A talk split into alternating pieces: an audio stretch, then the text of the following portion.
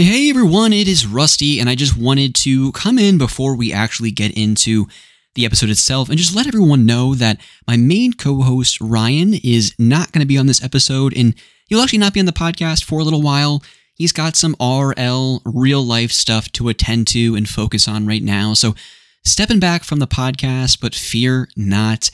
He will definitely be back in the future to talk about RuneScape and Elden Ring lore and Monster Hunter and Pokemon and all the stuff he's known for. So fear not, he will be back. But in the meantime, I'm going to have a number of guests rotating through the show here over the next several months, which I think will be pretty interesting. I have a number of topics that I've been wanting to discuss for a while, and I have some key people in mind for each of these episodes. So I've already reached out to a number of folks kind of starting to line up schedules and stuff like that. So I think it'll make for an interesting Otaku Brothers podcast queue here in the near term. So stay tuned for that.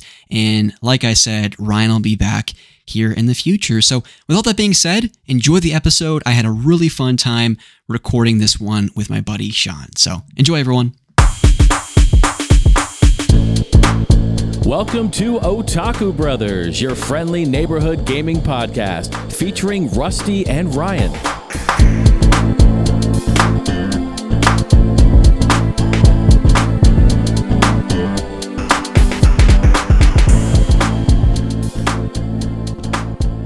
Hello, everyone, and welcome to episode 146 of Otaku Brothers. My name is Rusty, and today, not joined by my guy Ryan, I'm actually joined by corporate America's dropout, my friend Sean. How you doing, buddy? Doing all right, man. Um, I know we've been talking about getting me on here for a little while. Uh, glad to finally see it happen. So, yeah, like Rusty said, um, corporate dropout. I used to work with him, uh, you know, wherever Rusty works, whenever we're telling the good people these days. Um, took a step away from that to uh, work at a brewery a while back and uh, haven't looked back. So. You love to see it. And in I don't know if this is a good or a bad thing, but the place you work, the brewery that you work at, is about five to eight, maybe 10 minutes down the road from my house. So, um, works out in my favor because I get to drink delicious, tasty beer. Um, but the frequency that I maybe go there is is questionable. You know, you, you know, I just take that out on you by making you try my experimental beer blends and things like that. Uh, you know, you get to be my guinea pig. That's right. You're a mad scientist over there brewing all kinds of fun concoctions. But welcome back to the show, everyone. If this is your first time tuning in, welcome. We talk about video games, we talk about movies, we talk about TV shows, whatever we dang darn please here on Otaku Brothers. And normally I have my my, you know, regular co-host Ryan the rambling guy himself. But today I have my buddy Sean on, and I'm super pumped to chat with him because I think he brings a unique perspective to to video games based on his history playing them. So you know, we'll you know do the whole introduction thing, get to know him a little bit, hear about his favorite games and his history playing games, as we always do when we have a guest on this podcast. We'll talk about the games that we play. As we always do on this podcast. And then in the back half of the show, I don't know if you've been living under a rock or not, but earlier this week we had a Nintendo Direct, we had a PlayStation State of Play, we had all kinds of great video game news to feast on, and we have a lot of great games down the pipeline in the near and longer term to chat about. So it should be really good times. And then with all of this stuff going on behind the scenes, I'm going to be having some fun guests on here in the next couple of months. And Sean is one of them that I think would be described as semi regular, maybe. Is that fair? Uh, yeah, that we've we've got some things in the pipeline. Yeah. uh, that could be a descriptor you might use. Yeah, yeah, a semi-regular co-host, guest, whatever you want to call it. And we have some fun episodes to kind of tease at the the close of the show. So you got to stay for the whole time. You know, I don't know if Sean brought a fun fact today in Ryan's place, but we'll find out at the end.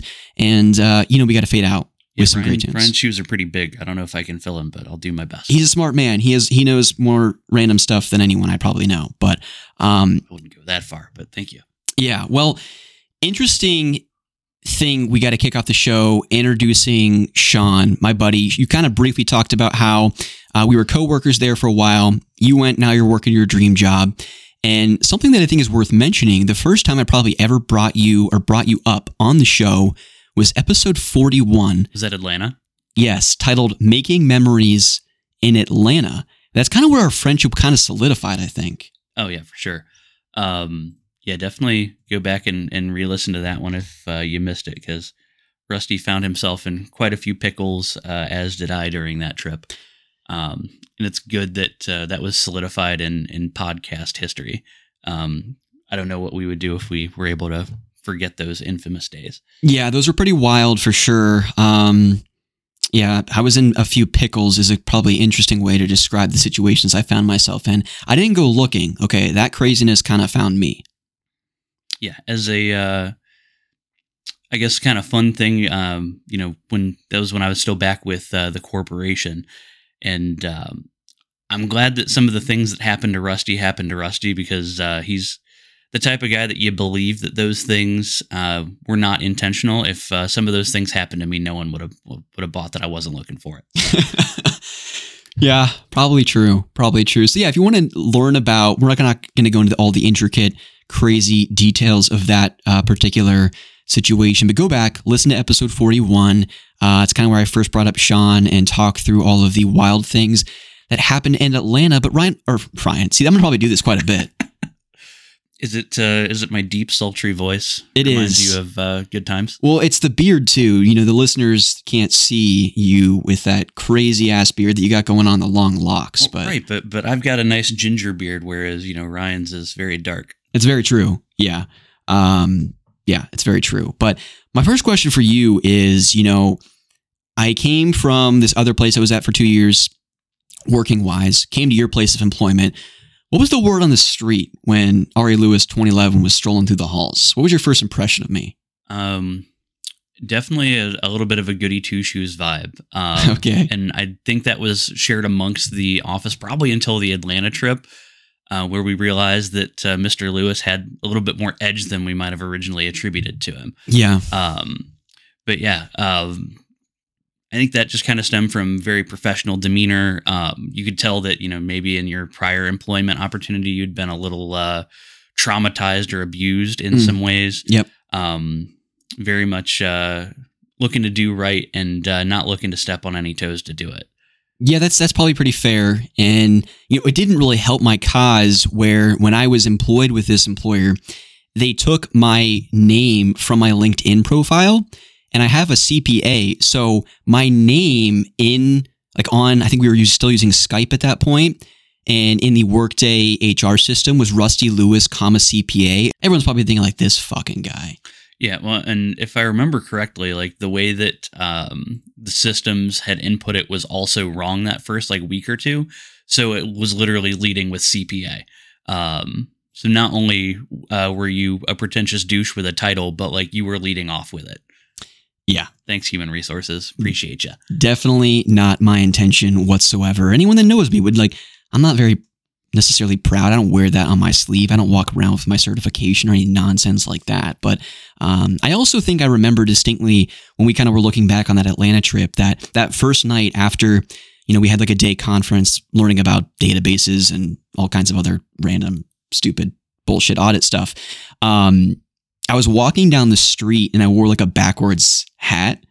And I think you probably just continued to think like, gosh, what a, what a, what a douchebag. Uh, tool would have been more specific. But, Yeah. uh, anytime you see, you know, backwards baseball caps, you assume tool. Mhm. Um, I say, knowing that if you uh, come find me at my place of employment, I will very likely be wearing uh, baseball cap backwards, uh, cargo shorts, uh, the official outfit of the Dave Matthews Band. Uh, other than I'm not allowed to wear sandals at work, so uh, you Yeah. can't have the full ensemble. but you can pull it off because you have the beard, you have like the hair, like you look like that kind of hippie guy that's going to be wearing the backwards cap. That's true. Yeah, there's a little bit of a difference, like uh, whether the backwards hat um, gives you like frat boy energy versus like hippie energy. So that that's an important distinction. And I kind of just like that's like this nerdy dweeb trying to be cool. We're all trying to be something, man. Yeah, that's very true. But speaking of trying to be something, uh, fuck me, man. I'm gonna do this every every time I try and transition to a question, call you the name that uh, your parents did not give you, uh, Sean. This is a video game podcast, and I think it's always interesting and fun to get to know the guest that comes on the podcast, learn about their video game history, when they started playing games, all that kind of fun stuff. And I think your journey playing games is maybe different than some of the folks that we've had on the podcast previously, where you probably had some lulls and some gaps in your life where you kind of didn't play as many video games and you kind of picked them back up again kind of late into your adult life. So I'm curious, take us back to a wee little lad, Sean, running around with his real red hair. When did you start playing games? What's your earliest memory playing games? Yeah, so I remember playing games as early as like I want to say three, four, five years old. Um, we had a Sega Genesis, uh, and of course, you know if you're if you've got a Genesis, you're playing Sonic. So you know, I Mm. remember sitting uh, in my sister's bedroom because it was uh, hooked up in the TV in her room, uh, just playing through the first level of Sonic over and over and over again. Because you know when you're three or four or whatever, you're not actually advancing in any levels. No. So you know, just running around, jumping in holes, uh, getting hit by various uh, antagonists. So um, that's kind of where it started for me. Uh, we had the Genesis for a while. Um, I remember playing like Streets of Rage with my mom.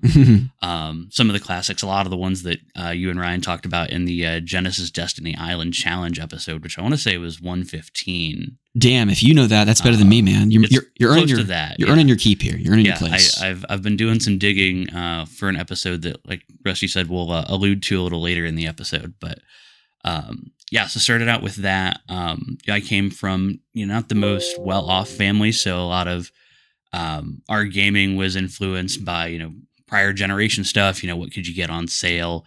Uh, you know, growing up, like I also had a, a GameCube a little bit later. Um, but never had any of the Nintendo first party stuff because you know Nintendo never puts anything on sale ever. that's true. um, Even to this day. Yeah. Um, anyway, so yeah, started with the Genesis. Uh, eventually moved to the uh, Dreamcast. We were a Sega household. Mm. Uh, yeah, that stinks. Um, eventually, as I got older and started having you know my own money from like chores and stuff like that, uh, bought a GameCube, uh, the original Xbox. Uh, kind of missed out on the 360 generation. I never got around to getting any of the consoles from there, but um, when I was in grad school, picked up an Xbox One, so kind of been getting back into things. But Okay. um, growing up as a kid, though, mostly into stuff like, um, you know, Yazen and Sega stuff, Crazy Taxi, um, all the sports games, uh, really big into Grand Theft Auto, like everybody was back then. Oh yeah, for sure. Uh, yeah, that's pretty much the journey. And then uh, last few years have just been kind of settling in with um, what kind of gamer I might be, which I would definitely say I'm, I'm more of a casual gamer than most of your guests. We'll make you a hardcore one after you you guest on this podcast a couple times. Is, is that uh, the idea here? You need someone to play online with, so we're building me up. That's right. I'm looking for a RuneScape partner. I'm looking for um, if you want to go deep into WoW, I'm here for it. I really am. Yeah, sounds like a good plan. I know uh, no one's ever gotten addicted to either of those games, so uh, definitely good ones to start with. Never. And the fun part of Ryan not being on the show is that I can throw him under the bus in the same way that I do with my wife. Uh, if not every episode, every other. So I'm already looking forward to being thrown under the bus in about six months after I've been chewed up and spit out by the uh, Ari Lewis machine. Yep. Well, that'll happen uh, soon enough for sure. Uh, we run a tight schedule here. We run a tight schedule here. Uh, so take me back. I'm still curious. So Dreamcast, Sega household. Do you have any fond memories of like waking up Christmas morning? You know, smelling the uh, the, the the breakfast being cooked downstairs. You run down. What did Santa Claus leave under the the tree for you? Do you have any special fond memories of getting something cool, Um, video game wise? like super direct. I, I don't have like a ton of like super clear childhood memories. That's just not like how my memory works. But Mm. um, I know the both the Genesis and the Dreamcast were uh, Christmas gifts. I was a little too young to have any memory of when we got the Genesis. Okay. I think that was the Christmas when I was like two or three years old. So I don't have any of that. Um, but I remember like definitely being really excited when we got the Dreamcast because, um, you know, like I said, we weren't a real wealthy family. So like I think my mom had to buy one used, like got a deal from uh, my sister's boyfriend because she worked at you know Babbage's. If that tells you how Hell long ago this yeah, buddy. Um, yeah. So um, I'm guessing if we got it used, like it couldn't have been any earlier than like 98, 99, maybe even like 2000. So I, I think we got the Dreamcast pretty close to when everyone knew the Dreamcast was probably not going to make it. Okay. Uh, Good stuff. And were you ever a handheld guy? Did you ever get any of the handheld systems? Um, so I had a Game Boy Color that I think I got for Easter one year. Um, the problem is like, especially with um, things like the Game Boy, like my mom had a bad habit of getting them for me, and then she'd find like a solitaire game she really liked. That was pretty much the end of me playing my Game Boy. okay. um, yeah, we had a lot of that. Like she'd get a computer that was supposed to be like mostly for me to do school stuff, and then you know have like the little um, uh, not like Tetris, but like the the fake Tetris spinoffs where like you click on the little jewel and like Oh a bunch of colors pop and that Mhm. thing. Okay. Um, yeah, I got a PSP. I want to say in like 2005. Um, but I never ended up getting that many games for it just because you know I was a broke kid. So Yeah. Okay. Fair enough. Well, what I'm really curious to learn more about too is, like I was saying, kind of at the top, that I feel like as I got older, I was the odd one out with all my friends where I was more into video games as I got older, buying them more, exploring libraries of consoles that I otherwise probably wouldn't have, learning about stuff on YouTube. And my friends kind of like their interest wavered and they got into other things, whether it was athletics or even just, you know, academics or dating or whatever. Um, so I feel like you have somewhat of a similar journey, you know, kind of going to college or maybe just growing up. What at what point did you kind of just stop playing games? Was it a lot loss of interest, or what really drove that? And then on the kind of the back end of that question, what recently has kind of been re- your resurgence or that fire that's kind of been lit under you to get more interested in games? Yeah. And if it's Otaku Brothers, feel free to give us a shout out. Uh, I think I got my uh, Xbox One before I I knew about Otaku Damn it. Brothers. So yeah, I don't know that I can give you that one, but um, yeah. So like uh, you were kind of alluding to, definitely like a scenario where you know as you get into high school, um, you know I was really into music, so I was f- putting a lot of my efforts into that. Um, was really focused on making sure I had like good senior seasons in all my sports, um, and then through most of high school and uh, all of college, I was working you know at least one, if not a few different jobs. Uh, and you know, when you're doing sports, you're doing music, um, you're working. There's just you know, there's only so much time in the day. Um, pair that with uh, by that point, you know, we were firmly into the uh, 360 PS3 generation, Mhm. and I didn't have any of those consoles. I didn't really have a way to get the money at the time for those consoles, so I think it was a combination of I just didn't have the time, and um, you know, I'd pretty much played what I was going to play on the consoles I had. okay. So, um, as far as like resurgence, um, you know, once I got into grad school, I won't say I had free time then, but I knew like there was, you know, maybe like a glint of uh, happiness on the horizon. Yeah. Um, so I took advantage of a Black Friday deal, figuring, you know, if nothing else, like it'll be a good streaming box for me. I can, you know, hook it up, uh, watch Netflix at my little studio apartment in Bowling Green. Uh, and yeah, from there, just kind of started taking advantage of, you know, borrowing games from people here and there and Mhm. uh, trying to get back into it. Um, a big part of the journey since I've gotten back in is trying to figure out like what kind of uh, gamer I am, like what types of games speak to me now, because they're not necessarily the same types of games that would have spoken to me when I was younger. Yeah. Well, you're in an interesting place too, because I feel like now you have almost 10 years of catch up to do. And not catch up if you don't want to, but in terms of it's got to be almost overwhelming with what's out there. And nowadays, with you know the, the trend being remaster and remake all these different games, it's it's a lot easier to play games that were on that PS3 360 Wii era on a Switch Xbox today.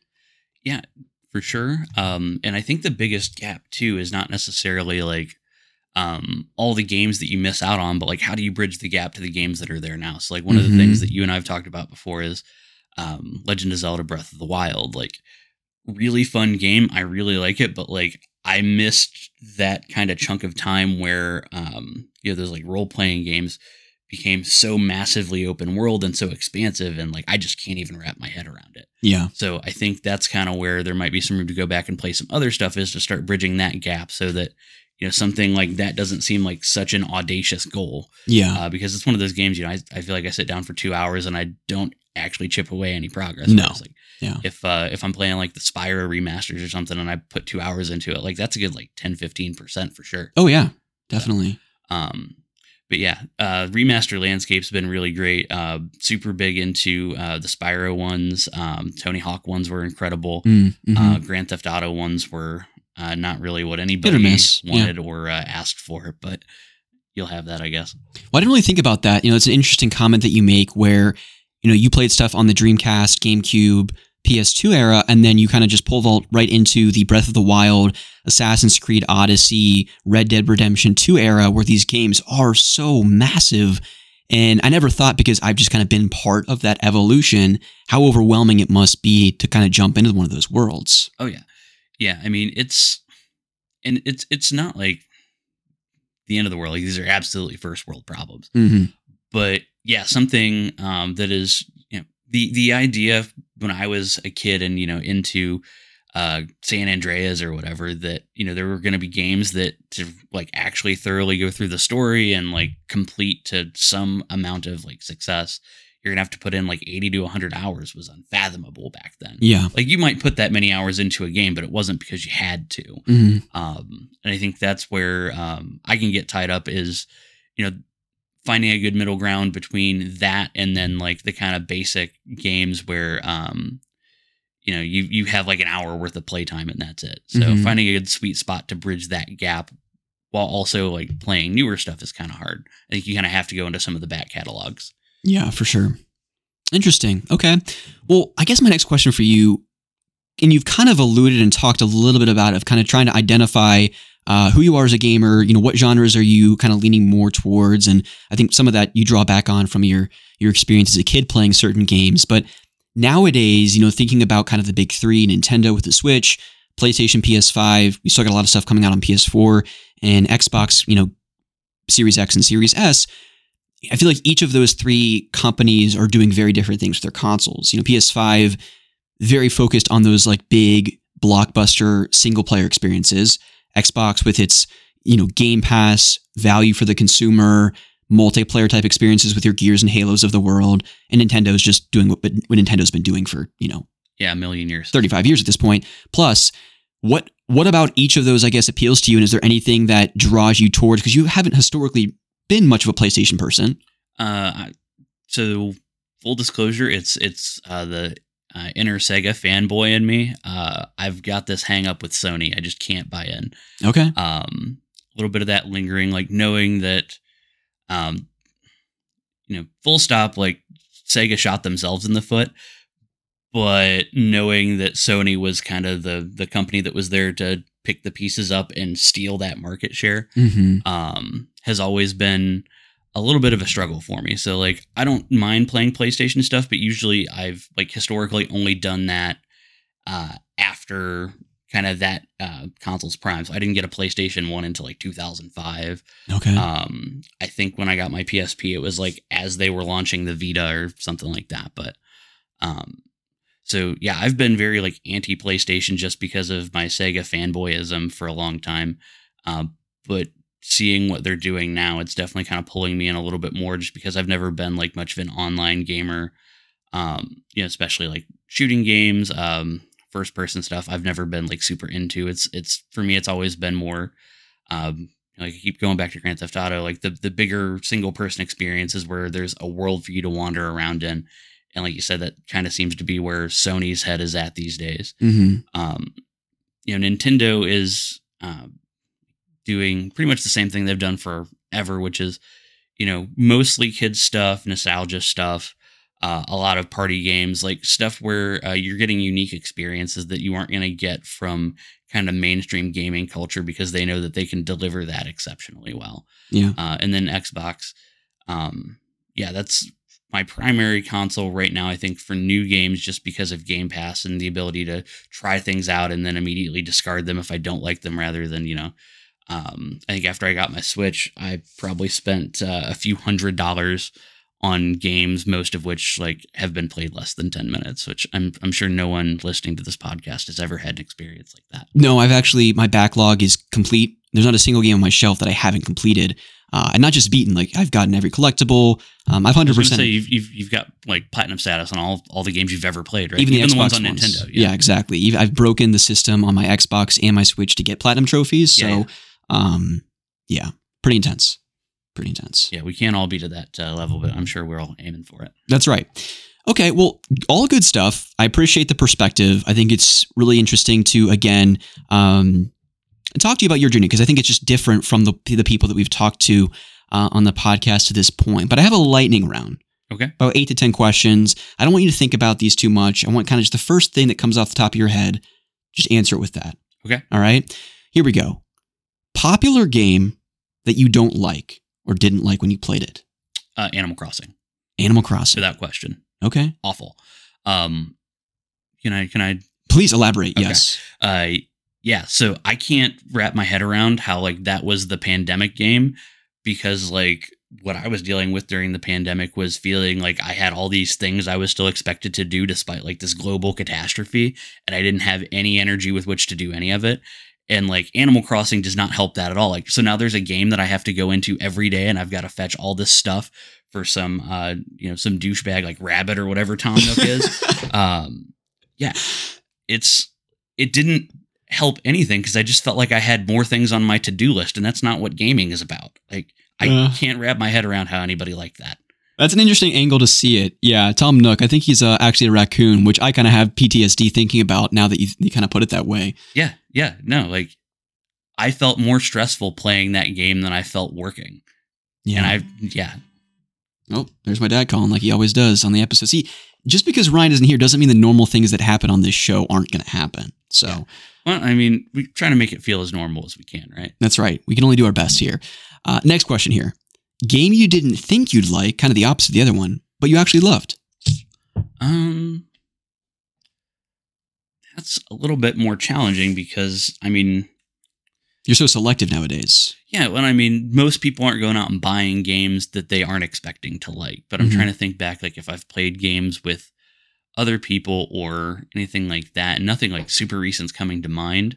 Um, actually, um, so I got uh Crash Team Racing, I think, with the uh, Crash bundle Oh yeah. for Xbox. I never got into the uh, actual like Crash Bandicoot games, but we did play um, Crash Team Racing because that was before we had a Switch, so we couldn't play Mario Kart. Oh, okay. And that ended up actually being like way more fun than you would have expected from just like a, a Mario Kart ripoff. okay. Um, definitely worth like giving a try. Like it's not a revelation in those types of games by any means. Like it's clearly very influenced by Mario Kart, but you know it's a little bit of a different um, mechanic style with like the items you can get. Worth giving you know an hour or two.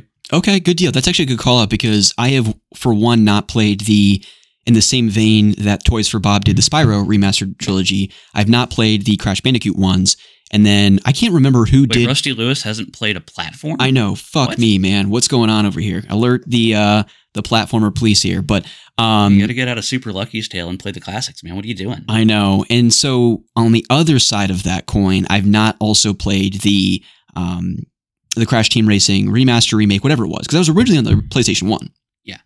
Um, I want to say those were probably more in the um, remaster vein. Like, uh, I don't remember the controls feeling like modern in the sense of like there's certain games you can tell by how they play. Like, have they remapped the entire control setup? Have they rebuilt the engine? Mm-hmm. I didn't get the sense they had done that, but it certainly looked like really good. You know, considering what they were coming from. Okay, good, good pick. I like it. I like it. Game you've spent the most hours on Oh, like ever or recently? ever? Uh, almost certainly Grand Theft Auto San Andreas. Really? Almost certainly. Yeah. I've never played San Andreas. How have you never played San Andreas? It I- was the biggest game ever for like five years. I don't know, man, but it's interesting because I feel like you know Rockstar was just popping games out like nobody's business Yeah. back then, and I feel like San Andreas came out like a year after Vice City or something like that. Yeah, well, what you have to keep in mind too that's different between how uh, Rockstar is approaching stuff now versus how they were approaching things then is, you know, since there wasn't a great online landscape, there weren't like, um, there wasn't a way to update games after they'd already come out. You know, something like uh, Vice City probably wouldn't have been a separate game if they if they were releasing those games today. Mhm. It would just be a DLC or it would be uh, Yeah, it's a good- an, an upgrade. Whereas a good You know, point. back then they had to like actually release the whole new game. Yeah, Um, so I think part of that frequency, you know, they were building the the games off the same engines, they were using the same graphics. Like obviously they were upgrading stuff every time, but you know the the crux of San Andreas is built on the same platform that uh, Grand Theft Auto 3 was. Whereas now you don't necessarily release a new game unless you're building something brand new from the ground up. yeah. See, this is why I brought Sean on the show. He's a lot smarter than I am, and I need those kind of, I need the smart people here to make me look better. You know? We're all uh, slaves in the Ari Lewis machine. Yeah, something like that. gonna keep coming back to that today. But uh favorite game soundtrack. This is an interesting one, I think, because I I feel like it's in. I feel like this would be somewhat nostalgic influenced. Um, yeah, um, that's another one where I don't want to keep coming back to San Andreas, but like the original soundtrack before they butchered it and uh, the, uh, I guess we'll call that a remaster. They certainly didn't remake anything with the new San Andreas, but um, yeah, that soundtrack had so many uh, great songs, especially in like alternative rock and metal that like were genres I was just getting into when I was playing that game. Uh, that spun off a lot of other interests. Like that's how I got into like Guns N' Roses and a lot of bands like that. Really? Um, okay. Probably my first ex- uh, exposure to Rage Against the Machine. Um, yeah, as far as like games that have uh, scores or like their own custom soundtracks, nothing really jumps out for me. Um, I've always like in the back of my mind had like the uh, opening song from the first level of Sonic Adventure playing in the back of my mind, but Okay. Good Um, stuff. yeah. Well, I figured you'd probably or potentially choose the Spyro games just because Stewart Copeland from the police. Yeah, I didn't think about that, but that's also a really fun one. Um, That's another thing that I really like about how they did um, those remakes is you could actually toggle the original soundtrack versus the remastered soundtrack. So Could you really? Yeah, you can go into the uh, sound settings for the game and you can toggle it back to the original score as uh, they had produced it for uh, the PlayStation. That's amazing. I didn't know you could do that. Yeah. Um, I really dig in uh, these remasters where you can like toggle old settings like that. That's amazing. I remember Halo Combat Evolved Anniversary Edition on the 360. With the click of a button, you could go back to the OG graphical style Yeah. of Halo and then toggle it back to the new one. That level of polish or that little addition, I think, is just it's it's it's not in them enough. I feel like. Yeah, I would agree, and especially like something like that. Like, I don't know that you could do it on bigger games. Like if you were doing like um, you know Zelda remaster, or if the Grand Theft Auto games could have leveraged something like that uh, on a disc-based format. But now that you know it's you know whatever your hard drive on your console can handle, Mm-hmm. um, I think they could be doing more of that. And what would be really interesting is like if it would be feasible, since you're running at a lower polygon count, like you're running like less complex textures, would you be able to get like some performance gains out of that too? Like Mm-hmm. you can either run it highly polished at like a lower frame rate or at a lower uh, resolution or whatever, or you can run it in like the uh, old school stuff and you can do it at like 120 frames per second in uh, you know 4K. Not that you'd ever want to run like 1998 graphics in 4K. probably wouldn't look good. Yeah. Every uh, every terrible polygon is replicated by a million pixels. That's right. That's right. Okay, I like the picks. I'm really liking these picks here. Uh, so now a, here's like kind of a three for one special. What's your go-to game, movie, and TV show to kind of just veg out? Um, game probably um anything like that you think of when you think like Nintendo first party party games. Okay. Um, so you know Mario Party, Mario Kart, stuff like that. Stuff where it's like low stakes, like you only have to commit like well, you got to commit like an hour to Mario Party, but like if you want to jump into Mario Kart and just play a few races, like you can get in and out in ten minutes if you want to. I don't know about low stakes when you're playing Mario Party. Listen, like it's people's like arms and legs are on the line when we're playing that here in this household. it depends on who you're playing with. Yeah. Um, you know, like if uh like my wife and I are doing like co-op, like we're fighting against other people, it's pretty low stakes. But like if we're going against each other, it can get a little intense sometimes. So Oh yeah. uh, we we try to mostly play co-op now. Okay. Good stuff. And uh, what about movie and TV show? Um, movie probably The Big Lebowski. Mm. Um, I don't get super into movies just because you know, especially if it's a casual thing like that, I don't like to you know have to commit to a few hours. Yeah. but that's always a really easygoing one, mostly because like just a really low key movie. There's not uh, a super strict like storyline that they're working through the entire time. Uh, and it's just uh, really casual. And then TV shows, um, we bounce around a lot. Like we tend to do a lot of like rewatches of shows. So I wouldn't say like a specific show, but like we're always like either rewatching How I Met Your Mother or The Office or like uh, right now, like we're uh, rewatching Degrassi: The Next Generation, which I don't know if you have any familiarity with that one. Not but, really. No. Uh, teen drama from uh, think it started in like 2001, but Was that a Nickelodeon? Uh, n- it was on the N, not Nickelodeon. the N. Okay. Yeah, are you familiar? Not familiar with that either? No. Uh, so you remember Noggin, right? Which was essentially like Nick Jr., but all, like all day. Yeah. Um, so at night they would switch to a concept called the N, which was like a rebranding of Noggin, which was more like teen focused stuff. So like the way that they would segment is like Nick Jr. and Noggin were like the little kid stuff.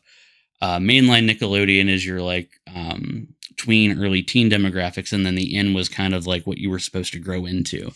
Uh, but that was more of like I think a premium cable show, so like you had to have the special package to get that one. Okay, interesting. So I guess I'm going to ask a off the cuff question here, not lightning round related. and this is going to really influence how I feel about you going forward. Good, good. By the way, uh, were you a Disney Channel, a Cartoon Network, or a Nickelodeon kid? Because you strike me because you're goofy as an as a Cartoon Network kid for some reason. Um, I was never super strict. Like I know that fandom can get pretty harsh.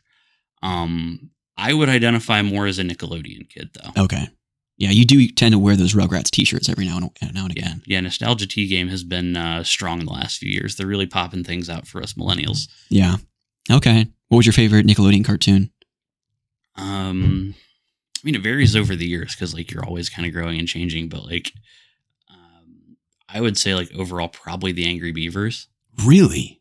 That's such a random one. Oh yeah, but it was good. I never really watched Angry Beavers. Yeah, I mean, I won't. It's one of those like I haven't done a thorough rewatch on it, so like I can't tell you that like it's quality that holds up, but like I remember it pretty fondly.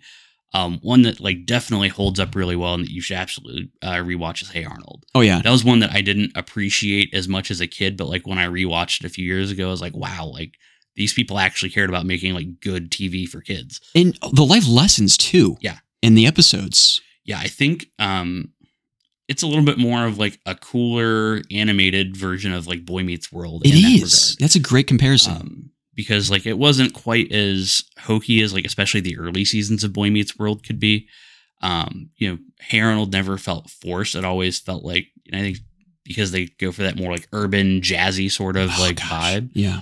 Um, they were able to kind of slide the messages in a little cleaner that way. But yeah, uh, definitely like great to kind of like rewatch and have some nostalgia about like you know the lessons you took away from it that you didn't realize that you had taken away. Yeah.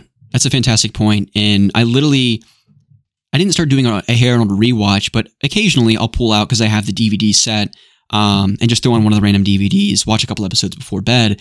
And I literally ordered a John Coltrane ep- uh, record after I watched a couple episodes of Hey Arnold. I'm like, I need to get into jazz music more. Yeah. Like, so good, so good, fantastic stuff.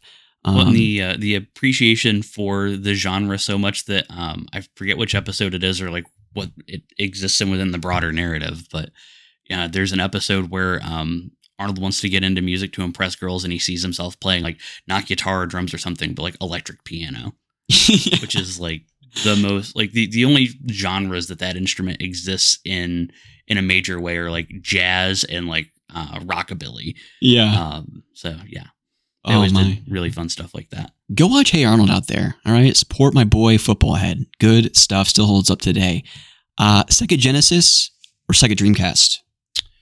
um probably for me dreamcast not necessarily for like anything specific to the experience but that was the console i was playing when i was starting to become a little bit more aware of gaming as like something more than just like a thing you do um i think that's the one that uh, i was playing when i actually started like considering myself like as a gamer or like appreciating the culture rather than just oh hey you know this game is fun Yeah. Okay. Good point. We got a couple more here. So next, video games or board games?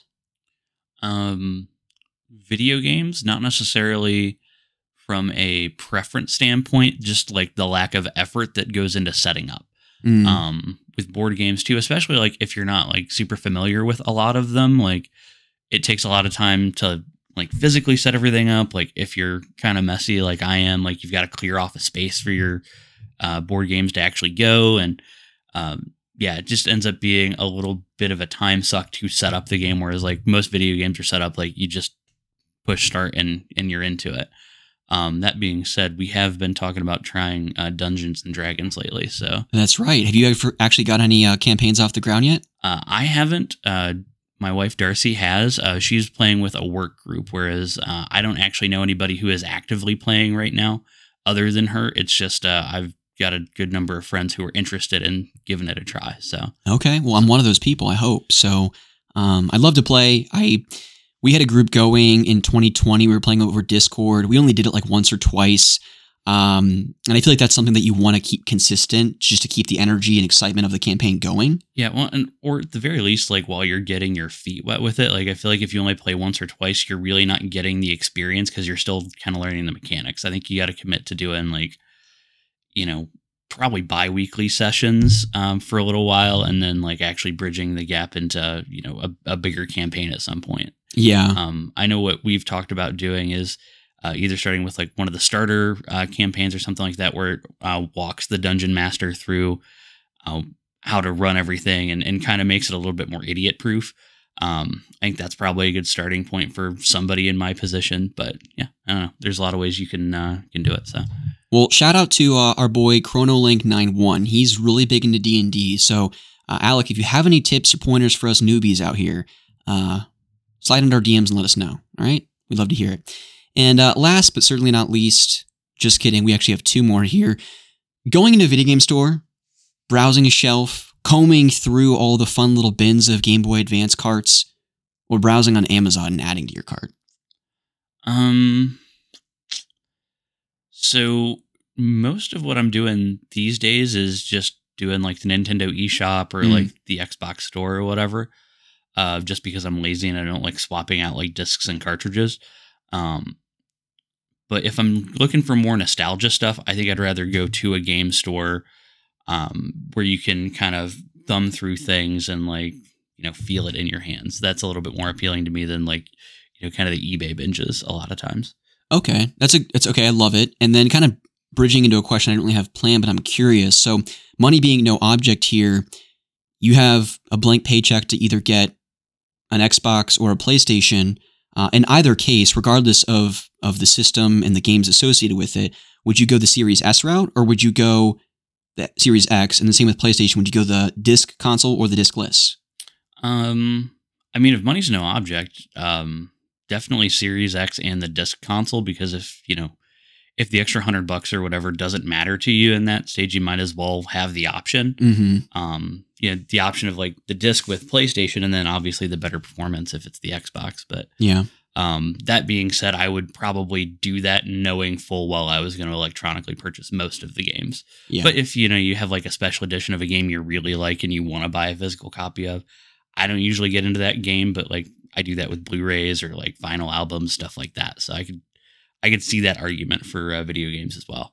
Yeah, that's a good point. And the benefit too for like the Series X would be in the PS5 sort of with PlayStation 4 backwards compatibility is just the backwards compatibility feature. Yeah. But I don't want to say nine times out of 10, but maybe more often than not, you can still get those games through the stores anyways. Yeah, well, and the other thing too, like right now, like not that this is specific to this question, but like when you talk about like, you know, what would you do if you had a bunch of money to spend on gaming stuff? Like we still haven't really gotten to a point with the um uh, Xbox Series S and Series X and the PlayStation 5 where we're really in a distinctly different generation. Like there haven't been that many games hmm where you know you can only play them on the new consoles. Almost everything that anyone cares about is still being released on last gen. So, Yep. you know, if if I had five hundred dollars to spend right now, I don't necessarily know that's going towards a new console, hmm uh, just because we're probably still a few years out from really needing those to get like the experiences you want to get. Yeah. Um, honestly, right now, if I was gonna have that money, I would probably um, just do a PS4 to round out like um, you know Switch, Xbox One X, and um, yeah, PlayStation, and then from there, you know, buy like Spider Man or you know a few of the games that have been PlayStation exclusive that uh, have been getting that good good lately. The PS4 would serve you so well because, I mean, that library is so extensive. There's so much there. Um, I know a number of people that have talked about it being kind of their favorite console of all time, even just because there's just so many exclusive titles, but also cross generational stuff that you could play. I could get you, you know, all all hot and bothered by the the trophy game, get you really into the collecting of that. I know you'd love it. Yeah, that's actually been something in the back of my mind. Like when I think about whether to buy a game on Xbox or buy a game on Switch, like obviously there's the portability factor, but there's also um, like the achievement side on Xbox. But you know, I, I listened to Otaku Brothers, like, why would I even bother with achievements when the trophies are out there? Exactly. Yeah, that's right. Uh, I got to buy a whole new console. I like that we've uh, converted you a little bit there, at least in mindset. At least in mindset. Physically, we'll get you that PlayStation here uh, in good order. We need to get you that uh, PlayStation 4 and catch you up. Chat about some good stuff on the podcast because, um, yeah, I mean, Spider Man's a great one. Uh, the Last of Us, I think, would be another Yeah, I've experience. heard really good things about that. Um, I don't usually look into the PlayStation exclusives too much just because, you know, eventually, like, it's one of those things where you go too far down the rabbit hole and all of a sudden you've spent a bunch of money. So I try to stay out of the rabbit hole entirely. Yeah, good call. But yeah, um, the rumblings that I hear are that most of the games that I want to play are probably PlayStation exclusive. Well, and as we get kind of like maybe another year and a half deeper into the PlayStation 5 um, life cycle, I feel like you could probably pick up a PlayStation 4 console on eBay with a great bundle of some of the best games on the console for probably like 200 bucks. Uh, yeah, probably. Um, but once you start getting that far into the life cycle of the PlayStation 5, like the way that I would probably look at that is, you know, if I can't find the PlayStation 4 for like 100 or 150 bucks, like that's a tough sell because I'd rather wait it out another year or two, wait for them to put out like a PlayStation 5 Lite or whatever, where they start marking the price down. Because I mean, that's always been Sony's game. Oh, yeah. I mean, I think within the next year and a half, we're definitely going to get a, a PS5 Slim. Yeah, honestly, the only reason we probably haven't gotten rumblings about it already is because with all the supply chain issues that they had with uh, the first generation of the PlayStation 5, you know, a lot of people who wanted that still don't have it. It's very true. Um, It's very true. and have you heard like any of the rumblings that I guess um, year over year they've actually been reiterating the hardware inside the PlayStation 5s? So that essentially, like, if you compare one from when they first came out a few years ago to like one that was manufactured this year, like, it takes up significantly less space in the case than it used to. So it seems Oh. like they're working towards that goal. Really? Okay. Yeah, I don't remember where I saw that, but I know I saw some articles about it last week where, like, if you actually tear them apart, like, the hardware is much smaller now than it was a few years ago. Interesting. Yeah. Well, I know too. Um, I think it was maybe the Switch. They really compressed the box size for that to cut back on like shipping materials. Oh, yeah, that and makes stuff like sense. that. Yeah. Um, and I think I feel like the Japanese already pack their their games and cases and consoles in really compact Yeah. little boxes as it is. But Well, I mean, you think about that from like a, a manufacturing and like shipping standpoint. You know, if you can save a couple inches or like even a fraction of an inch per box, that's an extra few boxes you get on every pallet. Which Mhm. you know, over the course of selling a few million consoles, like that's going to add up for shipping costs for you for sure. yeah, no doubt about it. We'll circle back on this whole you know console iteration conversation here when we get into the Nintendo Direct stuff. But my final lightning round question for you, Sean: Space Jam One, or you know, actually, I'm going to switch this up. I was going to say Space Jam One, Space Jam Two, kind of a joke at this point, right? Oh yeah, Um, everyone knows that play or uh, Space Jam Two is way better. exactly. Space Jam One, or a Goofy movie. That's a tough one. Um, I think for me, it's got to be a goofy movie. Uh, I was never a big like basketball kid growing up, so I don't quite have that attachment to Space Jam that some people have. Although I really like Space Jam a whole lot. Um, but like a goofy movie has like I think the themes and the lessons from it are Mm. much more lasting, whereas like Space Jam's just a really fun romp. Yeah. Yeah. Good stuff. Yeah, I'd probably say the same thing. Love Goofy movie. Um gosh, the music in that that, Yeah, that movie well, is so good. and like it's almost like a forgotten stepchild of like the stuff Disney was doing at that time because it was only a couple years after uh, Lion King. It was when Pixar was kind of first coming on, and like uh, it's it's an underappreciated gem in my opinion. Like it does not get the love that it deserves. Now, what about an extremely goofy movie? Were you ever into that one? The animation was kind of off and weird. Um, yeah, I mean it's it's fine. Like I mean it's classic Disney direct to VHS sequel territory for Mhm. sure. Um, I don't know that it's necessarily like it's it's no worse than any other Disney direct to VHS sequels were. Um, but it's definitely like not as uh, good as the original. Um, still mad that they have no explanation of what happened to Roxanne. Yeah, what the fuck? Yeah, it's terrible. Like that was travesty. supposed to be a lasting love Mhm. like we bought into that and uh, that's probably the only place where like i really dislike that movie is uh you know i feel like we were sold the bill of goods that disney didn't cash us in on and they've never done that. That was a isolated incident too. oh yeah disney would never ever retcon anything Yeah. Yeah, those those those, those pals over at Disney, they're doing stuff. Speaking of, they would never buy like other franchises and retcon those for sure no, they would never. My gosh, come on, Walt. He'd he'd, he'd be rolling in his grave if that kind of shit was Yeah, happening I'm- nowadays. so uh, i'm gonna get like stalked by a mouse now tonight like, Probably. is, is that how this works because we're like actually doing this in public media like i'm gonna get threatened soon right Yeah, that's kind of the danger that you've walked into now that you're projecting your voice on the interwebs. oh man So- um You do have to kind of be mindful of what you say. yeah, okay i better uh, i better get some cameras put up around my house for when the mouse comes Yeah, big big brother Walt, he's he's listening. he's listening for sure. Uh, well, good stuff. Hopefully, the listeners have a better appreciation for my new temporary guest over here. Have a better idea of who you are, the types of games that you like. Uh, your love of Roxanne and a Goofy movie, and everything in between. Oh yeah. But what I'd love to kind of get into, um, because you and I don't talk as much, and you're not as frequent in the Discord necessarily either, which is going to change as part of the contractual obligation to being a co-host on this podcast. Yeah, um, we didn't mention yet, but I actually had to sign a blood oath before I was allowed in the game room. So, uh, yeah, I think I owe my eternal soul to Rusty now. Yeah, you weren't supposed to mention that, but I can always, you know, edit that out in post. Please help me. Yeah, but I'd love to hear the types of games that you've been playing recently. It doesn't have to be in the past couple of weeks or even months, but I'd love to hear, you know, your journey getting the Switch and what it's been like kind of booting that console up. Do you play docked? Are you playing portable? What kind of games are you playing nowadays? Yeah, so uh, with the Switch, um, like a lot of people, I decided to get one during the pandemic and then, you know, couldn't find one for like a year. Yeah. Um, just because, like, you know, if you're locked in your house, you might as well be doing like some Mario Party and stuff like that. Like, you know, like we talked about earlier in the episode, uh, low key games that, you know, don't, you know, you don't have to have a ton of buy in. Like, you don't have to be emotionally invested. You don't have to remember a story. Uh, that was kind of the appeal to getting a Switch for me. And then, um, obviously, just the portability factor. Like, I don't know that I've ever played it outside my house, but I like being able to sit in the living room like while my wife is watching something and still be able to like play games if she's watching something I'm not super interested in. Absolutely. So that's that's the big thing for the Switch for me and why like it's a lot of times like unless there's a reason to go for something on Xbox, I like kind of start with Switch and then move from there. Um but since I got the Switch, it's mostly been like the Nintendo first party stuff, given a lot of that stuff a try since uh, like I said, when I had a GameCube, you know, we didn't really have the money for those types of games a lot of times.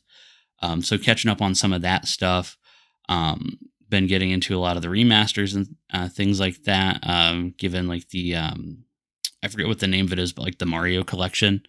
oh uh, yeah, the Mario. like 64 and Odyssey and all that. yeah, Mario All Um, Stars. yeah, I've played a little bit of that. What I've been coming back to a lot the last few months is just been playing through the um, Grand Theft Auto remaster trilogy just Yeah. to you know see how bad it really is. Oh, And yeah. it's, it's not great. Um, but I've been trying to work my way through it uh, one game at a time because I never actually played three or Vice City through to completion as a kid because I was so wrapped up with San Andreas by the time everything was out on Xbox. So Well, and as a kid, I have to know, were you just running amok, causing chaos and mayhem in the city, or were you actually going through the story? um, A little bit of both. For three in Vice City, definitely just running amok in the city. Yeah. Um, for San Andreas, that was when I actually started like appreciating the game and story aspects of it. Mm, okay. Um, yeah, started playing that one through to completion. Um, and kind of the story with like all three of those was like I got into them uh, while at friends' houses who had PlayStations because those games were PlayStation exclusive originally. Um, so by the time I was able to get them for my Xbox, I had gotten a little bit older and had a little bit more of an appreciation. But by that point, like we were firmly into like San Andreas territory. So if you were Yeah. going back to Vice City or uh, Grand Theft Auto Three, it was more like you know just to kind of get a different scene rather than to play through the story. Okay. Okay. Now, you sent me a text about a week ago, and uh, my ears perked up. I was super excited because you said, hey, what's the deal with, you know, Fallout, Skyrim? You know, I, I didn't really get into Fallout, didn't really like the mechanics. If I play Skyrim, am I going to feel the same way? And I tried to reassure you that give Skyrim a chance, play the first hour or so, make sure you get in the open world, get past that opening dungeon thing. Have you had an opportunity to sink your teeth into Skyrim yet? Um, I've played it a little bit. Wouldn't say like sink my teeth in. Like I've gotten through the opening dungeon, like the tutorial and everything, but I haven't really started exploring the world yet. Um, been a really busy few weeks, but that's actually one I'm looking forward to kind of deep diving in the next few months. Okay. Uh, just because you know, like I mentioned before, like I would love to get through Breath of the Wild, but it's a little too much. Whereas uh, from what I've gathered from other people, like Skyrim's a good like kind of bridge game to get you through that generation of like uh, RPGs where you're gonna expect to spend like 10 to 20 hours on the main story rather than you know 80 to 100. Exactly. Yeah, I mean, I know so many people that don't even touch the main story until they're they already have 100 hours in the bag in Skyrim, Yeah, but I'm one that kind of likes to just get through that main story and then kind of bridge off or, or you know, get out there, do the Dark Brotherhood, do the Thieves Guild, the Mages Guild. There's so many other, you know, side quests that you can get lost in.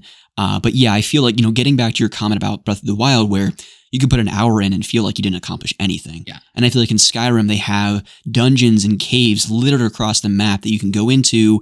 And depending on whether you do like a stealth playthrough or you're you're you're going in like just shooting your arrow like a crazy person, swinging your axe or sword, um, you can get through a couple dungeons, maybe do a side quest or two, in an hour and a half. Yeah. And, and feel like you accomplished something. Well, and the other thing too with Skyrim, like as time has, uh, I think, bared out with that game, like there's a lot of replayability. So like you can Mhm. play through it um, as one type of character, go back Yes. and and do it again with a different style and try to take a different approach. Whereas like I don't know with like Breath of the Wild or some of the like more contemporary ones, like I'm sure there's some RPG mechanics where like you build your character out the way you want over time, but it's not necessarily the same as like you know you start with an orc one time and then you start with an elf uh, an elf the next time. For sure. And, you know, at least for me, whenever I'm watching like Lord of the Rings or Spider Man movies or doing a like a Batman uh Christopher Nolan rewatch, like I tend to want to play games as those characters in parallel to watching those things. Yeah. And for you kind of getting into D&D, I feel like Skyrim is a great parallel game Yeah. to do that with. yeah that was kind of what initiated me thinking about it because like previously um like you mentioned like i couldn't get into fallout. I didn't dislike it. It just didn't really speak to me. Um but looking up like ways that you can kind of start working into those like d&d mechanics through video games since i don't really have a group that i'm playing with right now um skyrim comes up on pretty much every list as like a top tier. Like hey if you want to play a game that's kind of like d&d and will give you a little bit of that experience but you know that you can do by yourself hmm um, it's usually like top three on most lists. Yeah. So that was kind of what uh, spawned that idea, and from there deciding like you know is it worth taking the plunge, and uh, because it's on uh, Game Pass, you don't really have to take a plunge. So Good stuff. I like it. Well, I'm looking forward to hearing how you make progress in Skyrim and how your feelings about it kind of evolve and change as you get deeper into it because uh, it's one of my favorite games of all time. I know it's one of Ryan's favorite games of all time. Uh, but I know a lot of people that listen have either never played the game or just never have really gotten deep into that type of an RPG. The setting just doesn't really do anything for them. So um, I don't want to say it's a love hate relationship for people, but I, it kind of tends to be. Yeah. Well, and I was surprised to hear that um, for both of you, like you really like Skyrim, but you didn't like Fallout. Yeah. as much um, just because like with friends that i've talked to about those games in the past like most people that i know have been like either firmly in the camp of both games or firmly like not interested at all in either game Yeah. um, so to hear that they were different enough that you know you can fall on kind of different sides of the fence each way um, was was a big part of why i was willing to pick it up Good deal. Well, I'm glad I could influence your taste just a little bit. We'll hear more about that in the future. Any other games you want to talk about? um well, I mean, we have to talk about Super Lucky's Tale at least once an episode, right? Is that- we do. Did you play rules. that? Uh, I did a while back. It was it was good. It was just good. Okay. Just kind of mid.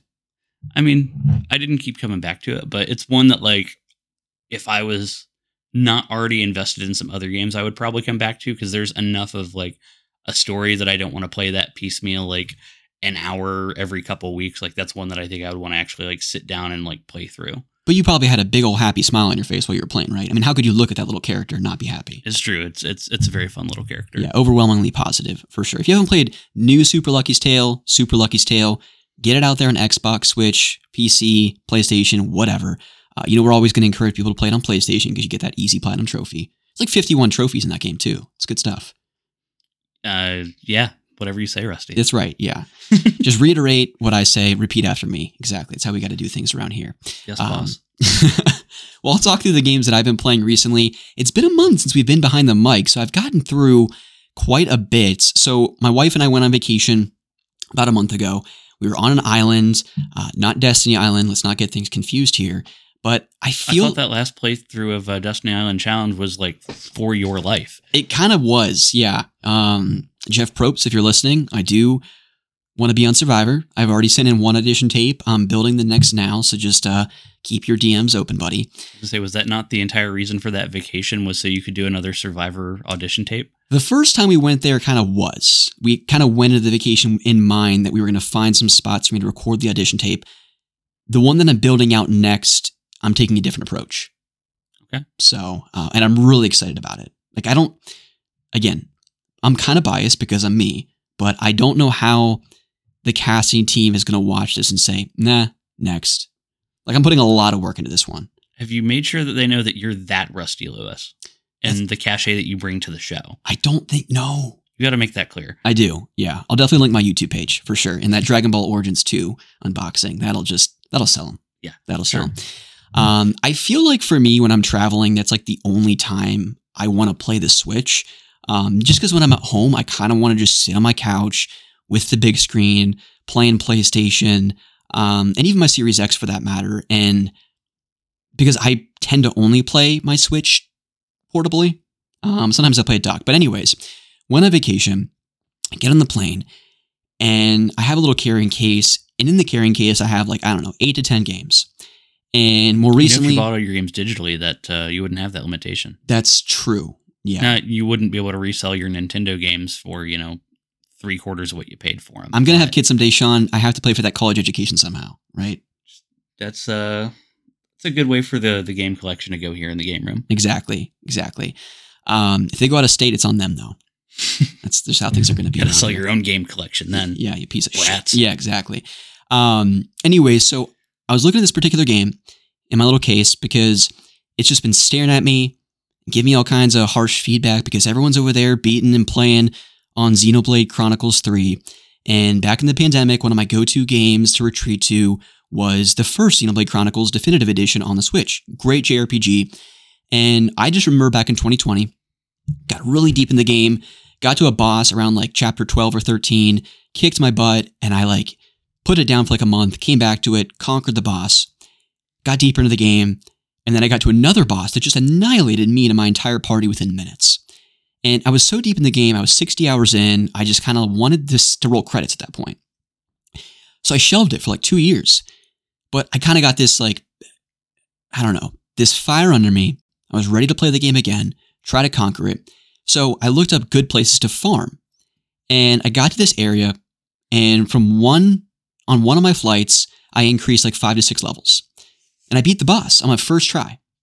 Which is kind of how that those things t- Oh, tend to go, you know? Well, and the other thing too is it's even if you're not leveling up significantly, like just the time away, like you're going to come back to it with a completely different approach than you had the first time. Yeah. And a lot of times it's not necessarily your level, it's the way you're trying to do it and like the way you fixated on what you think is the right way that like once you actually know the right way, like you weren't even close. That's exactly right. And lo and behold, I'm kind of stupid, by the way. I don't know if we've actually talked about that in the last 145 episodes, but I think that has been a topic. Yes. okay, we've talked about that. Um, and so I was actually on the second to last boss on the final chapter of the game. So I literally, if I just ground out a few levels for like two hours, I could have like just steamrolled the rest of the game, which is exactly what I did on my flight down to vacation. I rolled credits in one of the best JRPGs I personally have ever played in my life, Xenoblade Chronicles. I'm so glad I went back to it. I kind of wish I'd beaten it in 2020, even though I kind of count it as beat uh, for Game of the Year discussion back then. But what a terrific game. I know people um, have mixed feelings about the combat system because it is very MMO like, where you have kind of this hot bar of buttons at the bottom and you kind of just auto attack and then you use certain special abilities on enemies, leveraging that hot bar in the bottom. Again, very MMO like. Not for everyone, but I feel like if you're playing on the easiest difficulty, you know, someone like you that doesn't have a, a ton of experience playing JRPGs, you can still get an idea of how the game is played. It's not overwhelming, not too much to wrap your head around, and just appreciate the story, the characters, how vast the world is, and kind of getting lost in that. And also, just, I mean, the music is out of this world. It's so freaking good. Um, and honestly, I'm just happy to kind of finally polish this one off the backlog and move forward comfortably in the Xenoblade Chronicles series. Yeah. So a potential noob question for like that genre, but how does that compare to like um, some of the Final Fantasy stuff that you get into? I mean, it really de- the way you're describing it sounds a lot like what my understanding of Final Fantasy is as someone who's never played. I think the later Final Fantasies, I mean, I think the highlights of Xenoblade Chronicles for sure. Story, characters, um, the world itself, and then of course music tends to be a highlight uh, in any good JRPG, but certainly the Final Fantasy series. Um, but I think Xenoblade Chronicles differs from a lot of the Final Fantasy series with its combat.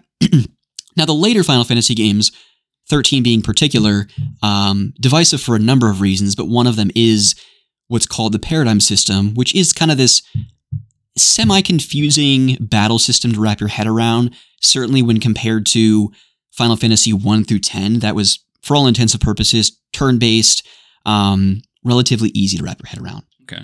Kind of standard fare with JRPGs back in the 80s through the 90s and early 2000s. So um, I think, in terms of newcomer friendly, a new JRPG to get into, Final Fantasy 9 and 10 is kind of where I would tend to steer people to if you're looking to get into Final Fantasy.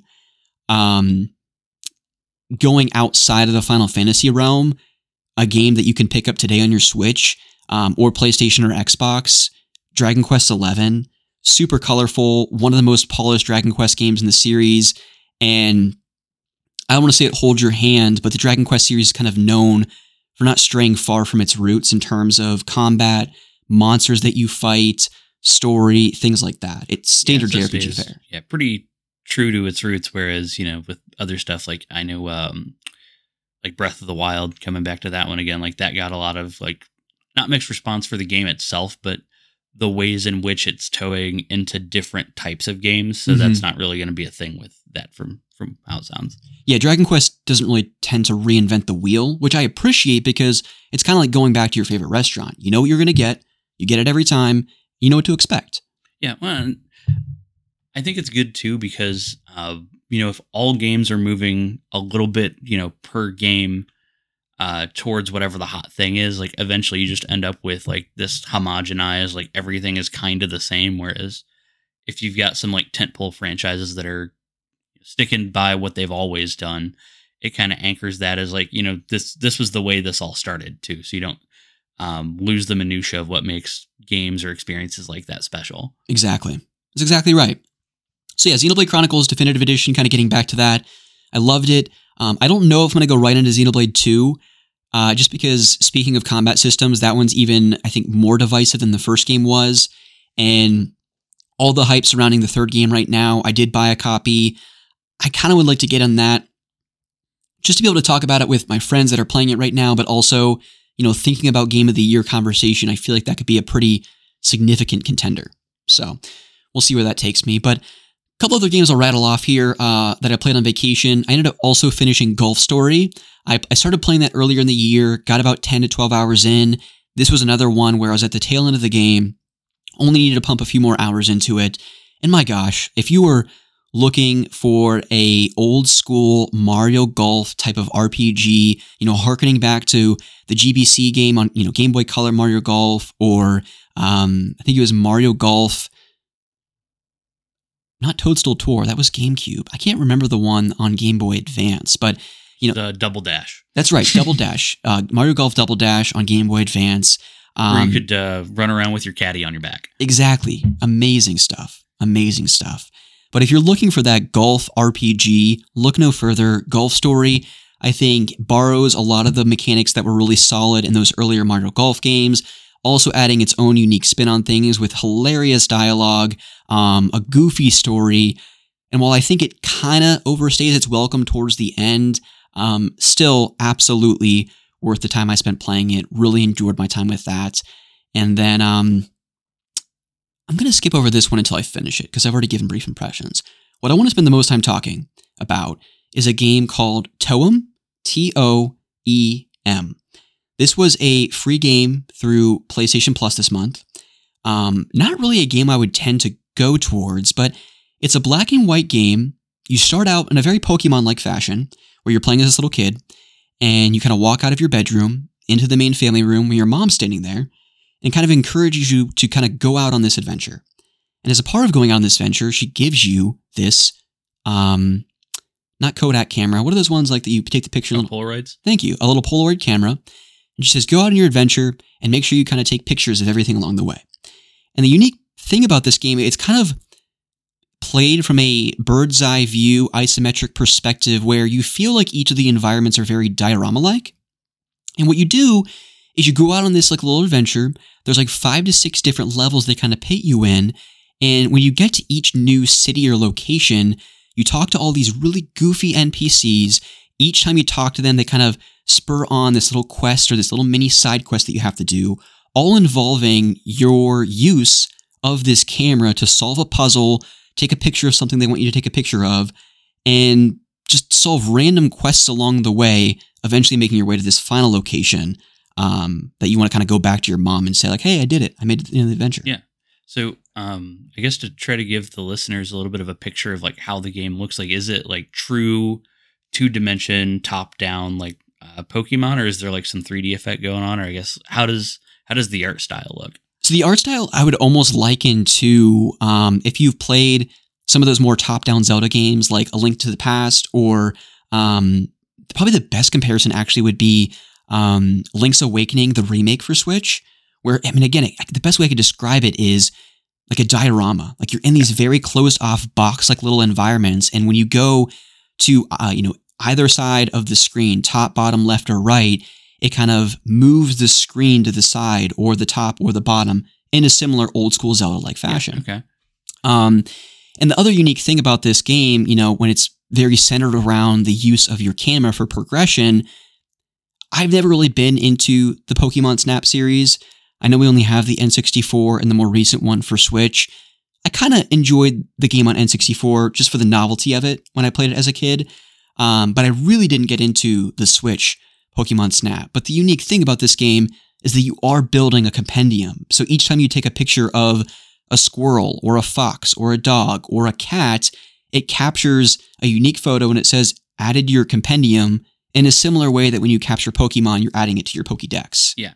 So there's a little bit more of like um not necessarily strategy, but there's there's more to it than just hey, go around and take pictures of stuff. Exactly. And um, like Golf Story, the writing is super witty, it's goofy, it's also pretty self aware. Um, the developers clearly just had such a fun time developing the game because littered around the entirety of the game are all of the developers' pets. And when you take a picture of them, it's like, oh, there's Scooby, Nice. you know, like Scooby the dog or, you know, Ralph the cat or whatever. Um, and I don't know, man. It, it's just such a good time. It reminds me a lot of a short hike, an indie game that I played back in 2020 on Switch, has recently come to other platforms. You're, there's not a moment when you're playing this game you're not smiling. While the progression system is, you know, you talk to all these NPCs, check a bunch of boxes with all the quests that you're completing. Um, in order to basically get a bus ticket, you have to complete like 80% of the missions in each level to get a bus ticket stamp to get to the next location. Um, but if you're a completionist like me, you're going to want to explore every nook and cranny, take a picture of every fun little animal littered around each of the locations, and certainly complete every quest because, again, it's so much more than just like, hey, go find a squirrel and take a picture of it. Well, and I think where um, those types of games are are really finding a nice niche is they're playing pretty firmly in that uh, wheelhouse that Nintendo used to pretty much solely dominate. Um, but now when Nintendo puts out those types of games, you know, so when it's the actual like Mario Golf stuff like that, like it's you you know where they're going with it, like because you've already seen it before, and because uh, Nintendo's always kind of working in not the same like construct, but in like a very similar construct. Um, you kind of know what to expect going in, and you don't have that wow factor necessarily. Whereas like Yeah. with these indie games, I think they've got a little bit more uh, leeway to kind of run around, try new things, like have a little bit more of a quirky humor style. Whereas like the uh, Nintendo like play and humor style is like very classic at this point. Yeah, no, that's a great call out. And I feel like this game does, you know, shamelessly borrow the mechanics of something like Pokemon Snap and even having a compendium similar to a Pokédex. But yeah, you're absolutely right, where they just add such a unique flavor and spin on things that, um, yeah, it just really struck a chord with me. Very wholesome experience. I think I beat it in about four to five hours, 100% of the game, got the Platinum Trophy. And you can get this on everything. You can get it on Switch, you can get it on Steam. I think you can get it on Xbox, maybe not actually. Um, but as far as I know, you can get it on PlayStation, Switch, and PC. Okay. So yeah. Um, well, and the other nice thing with um, stuff like that, um, I had somewhere I was going to go with that, and then I lost it. it's all good. And the other thing I'll mention too is oddly enough, I don't know if the developers plan this or not. It's free on PlayStation Plus for September. The other neat thing is the developers just did a free update with a couple new levels. I think adding onto your compendium. So it kind of gives me a reason to go back and further complete the game. Nice. So good stuff. A whole slew of really great games we're playing recently. Uh, I'll do another shout out. I haven't started playing this yet. I know my my co-host Ryan is probably really deep into this. Um, version 1.0 of Temtem has released, not to be confused with Toem. Temtem is the P- Pokemon inspired MMO. It's released on Switch. It's also released on PlayStation, and I think it's also on Steam. I got it on PlayStation um, because I watched Ryan play a bit on Switch, and it looked to chug quite a bit, as you can imagine, an MMO running on Yeah. Switch. Um, but I've heard great things. It's reviewed well. The gameplay I've watched really seems to, again, shamelessly rip off everything that Pokemon has done to this point, but add a unique spin on it. Right. So going forward, I'll definitely have impressions of that on the show. Nice. Um, yeah, I thought for sure when you mentioned Ryan, it was either going to be like you were going into like RuneScape or uh, Monster Hunters. Yeah. Yeah. Ryan, uh, he, he likes what he likes, you know? I mean, those games exist for, you know, an audience. That's exactly right. That's exactly right. And speaking of games existing for a particular audience, Sean, PlayStation, Nintendo. We've talked a lot about them to this point, but I think we can't continue talking on this show without getting into all of the news coming away from the Nintendo Direct and the PlayStation State of Play. What do you say we get into it? Yeah, for sure. All right, let's do it.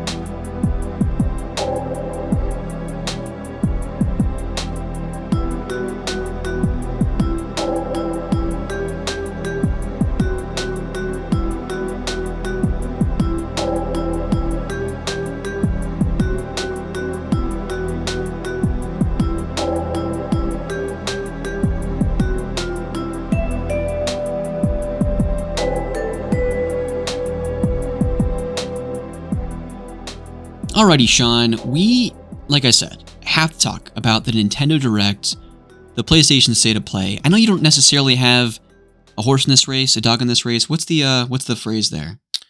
Uh, I think horse in this race. Yeah, Okay. that- that seems accurate. Dog racing kind of seems not okay. Well, the uh, the heat's also starting to get to us in the game room. So uh, this is the part in the show where you'll have to start forgiving uh, any weird turns of phrase that you've never heard before. So Yeah, it's just, all just so the good listeners know. it's all part of the experience in here. It's hot as Hades in this room, and now you get a taste of it. So we talk about on the podcast, but of course, you don't really get to understand that as a listener unless you're actually in here. And now Sean gets to understand what Ryan and I are talking about. But the first question I have to ask you is: Did you have an opportunity to watch the direct in the state of play? Yeah, I uh, watched through both of them a couple days ago to make sure I was well prepared for the episode. Um, now it was the first time I've watched uh, those types of events specific to games. Like I've seen like clips from E3 and like stuff like that. That's a little bit more focused. But uh, the first time I've seen like manufacturer specific presentations like that, um, which very similar to like Apple keynotes, things like that. That I think like most business students have seen.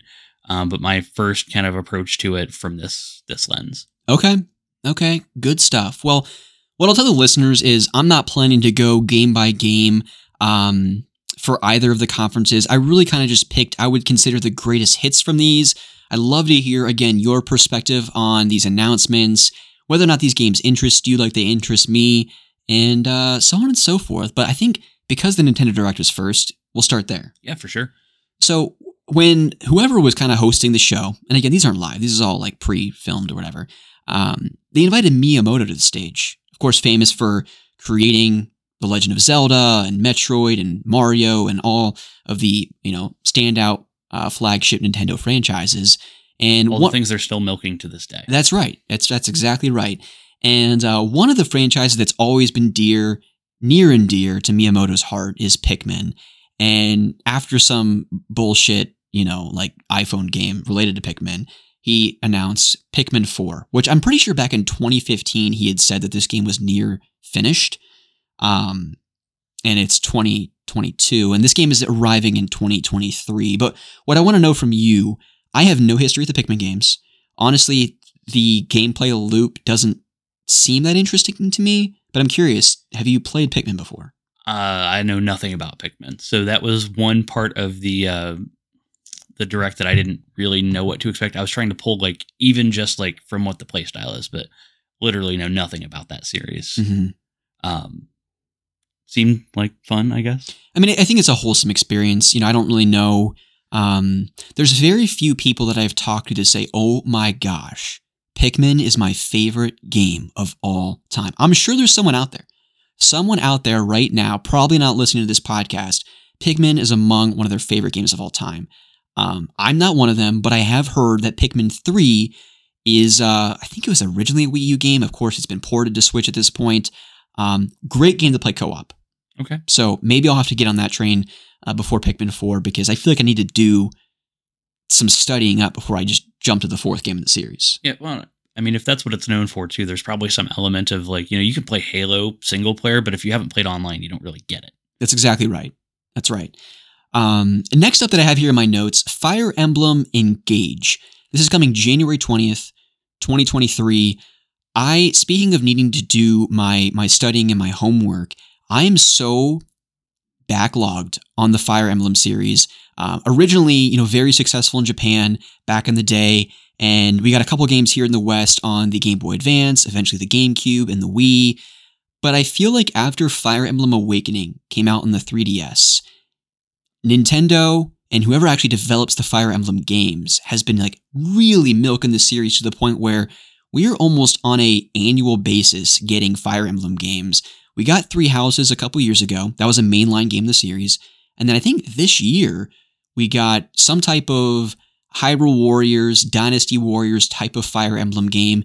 And now we're already getting the next Fire Emblem game in the series. Of course, if you're not familiar with the series, it's very uh, grid based, tactical type of RPG. But I'm curious, Sean, have you have any any history with the series? Um, I have no history with the series. That was one that watching through uh, kind of piqued my interest as something I might want to check out. Um, yeah, nothing fresh, but I will add, you know, from the commentary around a lot of releases lately, that's kind of the yin to the yang of, um, you know, Rockstar not releasing any new games in the last, you know, five years or whatever. So, Yeah. um, so if you like stuff that gets frequent releases, maybe that's a series for you. Yeah, I'm not really into that stuff. Like especially stuff like Assassin's Creed. Just it just doesn't really do anything for me. You know, um, it's not my cup of tea. But um, yeah, Fire Emblem Engage. I wouldn't really buy this day one because I have three houses. It's been sitting on my shelf for a while, and I just haven't had a chance to really get into it. Uh, one series though, I I would recommend getting into for people, and maybe yourself, Sean. Uh, if Fire Emblem seems too overwhelming, I'm sure you could get into it just fine. Uh, but Mario and Rabbids Kingdom Battle. Yeah. It's kind of like an XCOM, Fire Emblem. Uh, it, it definitely resembles those games um, shamelessly. Okay. And I think, you know, having the, the cutesy Mario and Rabbids characters as opposed to the more serious, kind of medieval, high fantasy type stuff might be more your. More Yeah, it your might be a little bit more like open for uh, new players where you're not also trying to figure out like a lore and like a you know the the whole uh not necessarily like story component, but the whole like aesthetic and like what this world is made up of. That and one of the mechanics of Fire Emblem that it's kind of known for is permadeath. So these characters that you might be hanging around with, going on a journey for 20 hours, and then they get killed and they're they're dead for good. Okay, And like you love to see that. and Mario Rabbids Kingdom Battle, as much as we'd like Luigi to probably die forever, you know, he's coming back. He's he's gonna be fine. Well, you know, good and the bad, right? I'm just kidding. We never want Luigi to die. He's great. Um, next up, I have here, and this kind of maybe steers into the conversation I eventually want to get to here Kirby's Return to Dreamland Deluxe. This is a remake of the Wii game that I have because a few years back I really tried to clean up on the Kirby series, both on the Wii and the 3DS for any games I didn't have. Never played this originally. It's a you know 2D side-scrolling Kirby game.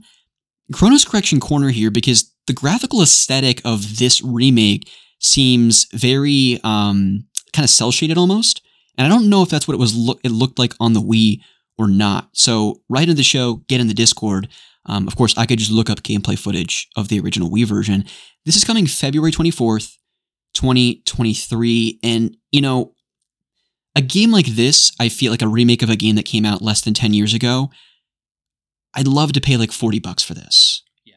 Well, I actually didn't realize it was a remake from the way they were presenting it. Like I, knowing that it's a remake, it seems kind of odd that um, they would be hyping it that far in advance. And you know, forty bucks probably is right for something like that. But being Nintendo. yeah, I don't know that, that you'll see it that cheap, at least not initially. When I saw pre-orders go up and it was already fifty nine ninety nine, Oh, sixty dollars here, uh, which is no surprise. But again, I already have the game unplayed on Wii.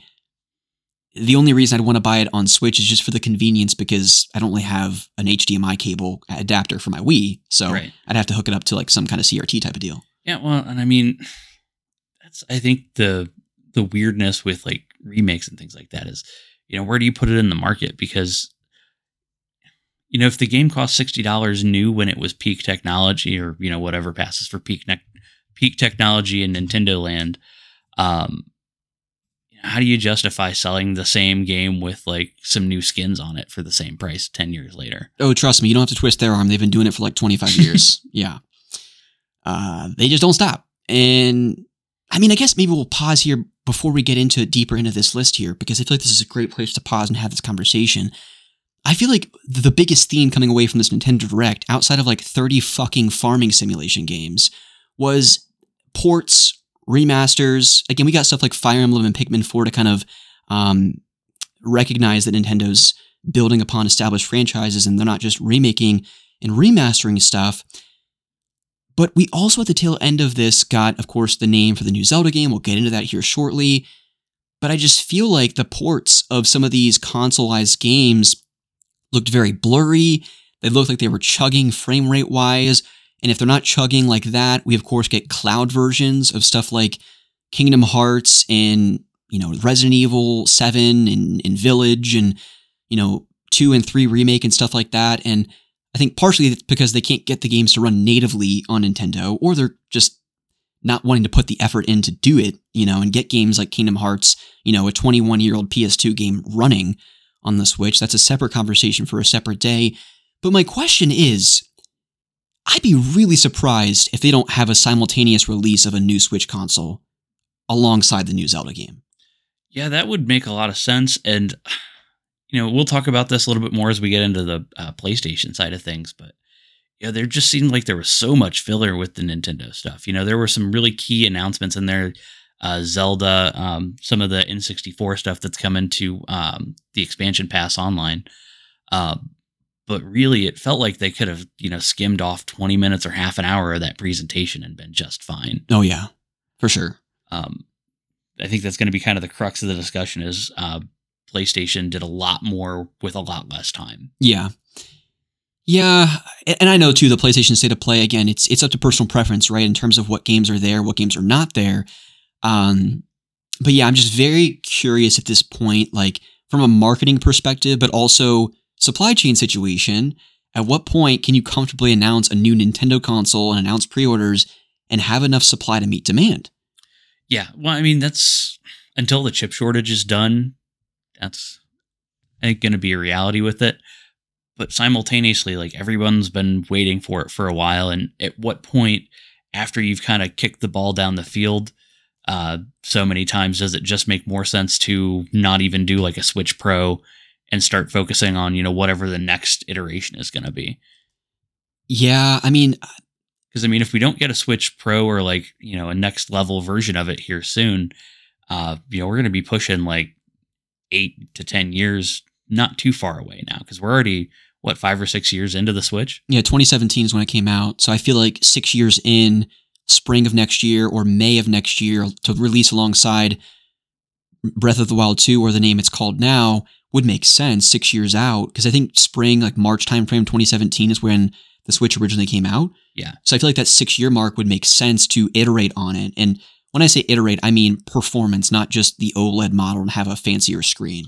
Yeah, well, and I think that far into like that's when it's going to make the most sense. Start cleaning up on you know whatever remaining sales you're going to get out of this console generation of people who um, haven't bought it yet. You know, however many few people who wanted a Switch who don't have it, um, and then start kind of getting you know your victory lap of people who already have it but don't mind paying again to have like the next level experience. Well, and that's the thing, right? Like that's that's the MO of Nintendo. In the same way that they're going to slap $60 price tag on a remake of a a 10-year-old Kirby Wii game and it's going to sell 3 million copies, Switches are still selling like nobody's business. Oh yeah.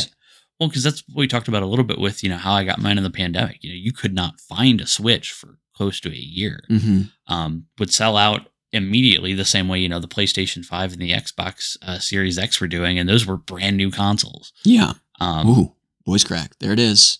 it's getting tough in here.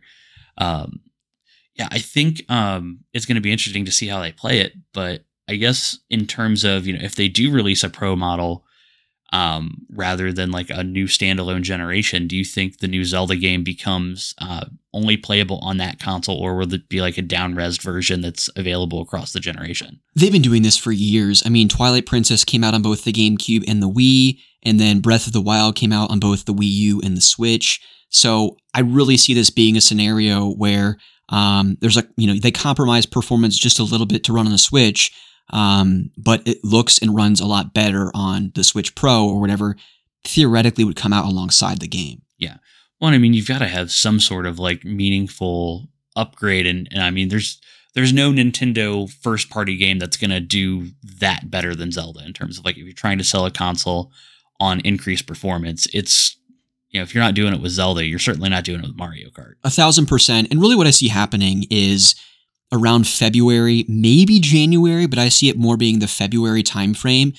Nintendo does not a Nintendo Direct, but like a gigantic Nintendo type of conference thing where they hype up and reveal the next console, Switch Pro. And they also talk about like Mario Odyssey 2 or whatever the next big 3D Mario game is.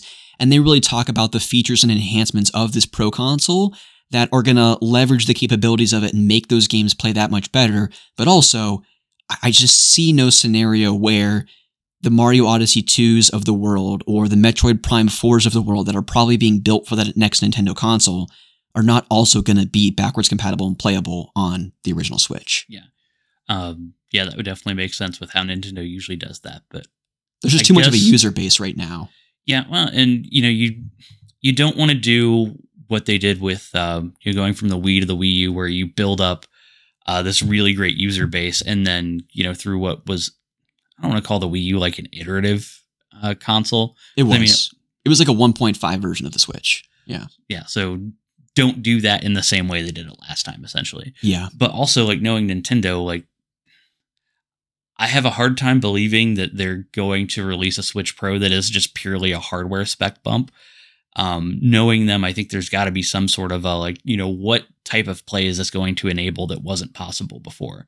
And they may need to reconcile that with, you know, what's the new mm-hmm. thing you can do with a Switch Pro that you couldn't do with a Switch Yeah. that makes it justified for Nintendo to pull the trigger? That's a Because great they'll happily point. sell you the same hardware for, you know, 30 years if they can. That's a great point because Nintendo is kind of built upon innovation, especially you know dating back to like the Wii and then eventually the D- or the DS and then the Wii, 3DS. Think about like the Power Glove and stuff like that. Like, yeah, that's not true. all of them were successful, but I mean, they've been doing this for forever. Yeah, and I feel like just from a marketing standpoint, like you and my, myself, and obviously 99% of the people that listen to this podcast are going to go into a Best Buy or Amazon or whatever and know what they're looking for and know why they're buying the next iteration of the Switch.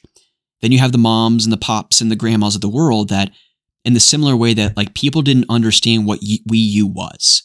Is this different than the Wii? They, nobody knew the difference between the Wii and the Wii U, and I feel like they have to. It's a difficult balancing act and for Nintendo from a marketing perspective to understand like this is why you need Switch Pro. Yeah, well, I mean, they've also got to make sure they're differentiating it in the lineup too. Like, um, if that day actually does come where we get Switch Pro, like, does that also like does does it make sense to have Switch Lite, the regular Switch, and Switch Pro all on the market at the same time? Um, They did it with the DS. I mean, they had like, you know, the DS XL, the DS Lite, the DS original, the DS Fat. I mean, there were so many iterations. So, um, I think maybe the bigger question is at what point in that timeline do, in a similar way, and this is going to get confusing, but this is Nintendo, when they came out with the new Nintendo 3DS XL, which had this weird little, um, basically analog stick on the top right, it was more powerful than the normal 3DS XL. And at a certain point, they had games exclusive to the new Nintendo 3DS. yeah. So, so- how far into the new Switch lifespan do we get before we start seeing you know like Switch Lite support? drop and they off? start gating the original Switch owners and forcing people into that new ecosystem. But I feel like by the time they do that, PlayStation 6 and Xbox Series Z are, going to be being teased. Let's be clear, like Xbox will have some sort of weird new naming convention that no one can predict because it's Xbox and nothing ever makes sense in their naming conventions. That's true. Um, yeah, I mean, the question mark isn't is Nintendo still going to have fun, exciting, state of the art games using their their flagship franchises? It's just that console question that's always just looming with Yeah. them. Well, and then um, within that console question, you know, do we ever get a Switch exclusive Mario Kart? That's a great question. Yeah, you mean like a Mario Kart Nine? Yeah, because I mean, you uh, the one that's available now is what eight deluxe, right? Uh, so it's got stuff that uh, the Wii U version didn't have, but I mean, it's not a fundamentally different game. It's not, but now that they announced all of the DLC packs and waves, I mean, I think we're getting 48 new tracks. And so I think what they'll eventually do a year or two down the line, or whenever all of that DLC is out and you can buy the season pass digitally, you bet your bottom dollar Nintendo is going to release Mario Kart 8 Ultimate. Oh yeah, and it's going to have all that DLC. It's going to sell 20 million copies. That's exactly what they're going to do. and then uh, then they'll be poised to you know roll out nine, which brings back you know the double dash functionality that everybody's been Gosh, I hope so. for. I hope so, man. And then they can release all that DLC again in the season passes for that. Yeah, trust me. This isn't their first song and dance, all right? They've done this shit before. Um, yeah, so interesting little sidebar conversation. Getting back to the Nintendo Direct announcements, we got one that I know my boy Ryan was super pumped about Octopath Traveler 2. This is an RPG by Square Enix, uh, a sequel to an RPG by Square Enix. Stick into that 2D HD art style, coming February 24th, 2023. It's also worth noting, because they don't tend to do this in a Nintendo Direct because why would they um, steer attention away from themselves? This is also coming to PS4 and PS5 and P- PC. Um, now, Octopath Traveler, the first one, notably did not come to PlayStation consoles, but I believe is on Game Pass. Okay. Um, so if you're into those kind of isometric, side-scrolling 2D uh, platformers, Octopath 2 coming early next year. Uh, but it's worth noting that it's not also, or it's not just on Switch. Yeah, I missed that. I uh, I thought that it was still Switch exclusive all the way through. So I thought it was too until, you know, I saw people on Twitter posting links that you could pre order it on PS4 and PS5. okay. So, uh, notable thing there. Next up on my list, I'm super excited about this Final Fantasy uh, Theatrhythm, Theatrhythm, Theat Rhythm, however you want to pronounce that. Final Bar Line. What a name by Square Enix. February 16th, 2023. This is, of course, a sequel uh, or the third game in the wonderful series that came out on 3DS, Final Fantasy Theatrhythm, where you just play songs from the Final Fantasy series. And they actually have like RPG mechanics where you have characters on the screen that you're using. On the 3DS, of course, you were using the stylus to click these little buttons to the tune and beat of Final Fantasy songs. And you also oftentimes had scenes from the Final Fantasy games playing in the background while you were listening or playing out the Final Fantasy song. Yes, I thought that looked pretty cool. Um, usually anything that is like very clearly like kind of a Guitar Hero clone, like I'm not interested in at all.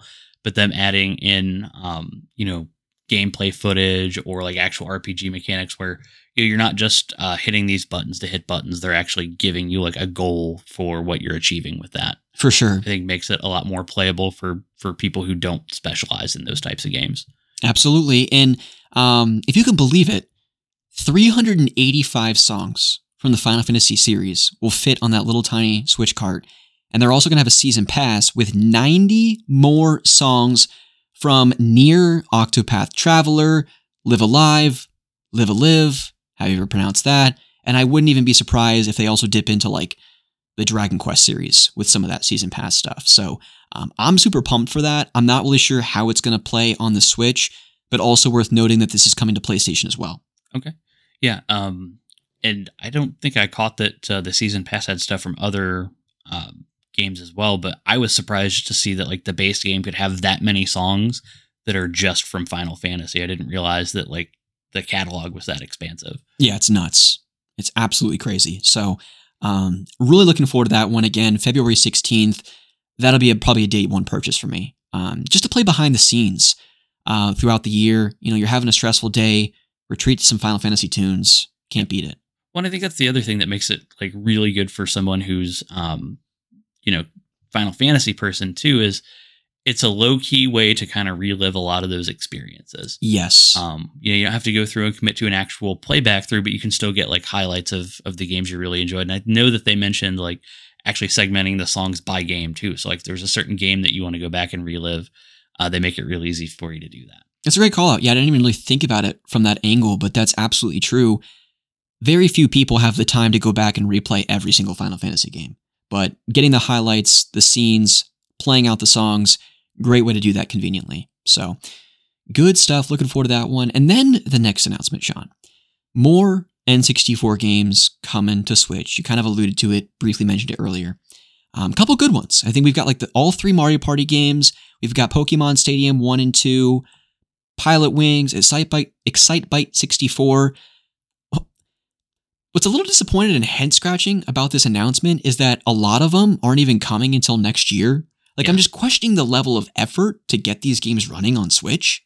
Yeah, well, I mean, we've seen what happens though when companies don't put the time in. Like, we keep coming back to Grand Theft Auto a lot this episode, but like seeing how poorly those ports have done uh, kind of illustrates, I think, that you do have to more effort into these than what a lot of people are giving credit for. That's true. Uh, that being said, though, I think the, this round of announcements, once they're all out, um, I think this will be the difference maker for a lot of people who are holding off on the season pass, just because you know the initial batch of games, like yeah, there are some good ones in there, but it's not necessarily worth a subscription to have. Who needs to replay Ocarina of Time, really? I mean, you have uh, so many other ways to play that. Of course, the N64 original, the 3DS remake, the uh, port or whatever the heck it was on the GameCube.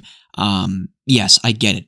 Lots of people want to go back and play Ocarina of Time. I know that's so many people's favorite games, but not many people have the opportunity to play the first three Mario Party games. Right, and I think that's the that's the difference in this type of um, a subscription model is you know how many people are really looking to go back and replay those games all the way through like i think most people who are fans of the series are going to be content to just watch a play, uh, playthrough video on youtube or something like that Whereas, like, I think the more casual, like, gamers who want to see like what the first few Mario parties are like, you know, it's it's kind of back to that. You know, are you looking to make a large investment of time in a playthrough, or are you just looking for something you can pop in for a few minutes? And I think a lot of these uh, retro based games, you know, I'm not going back and playing all the way through the first Sonic the Hedgehog, but I'll go back a few times a year and play through the first few levels. Exactly.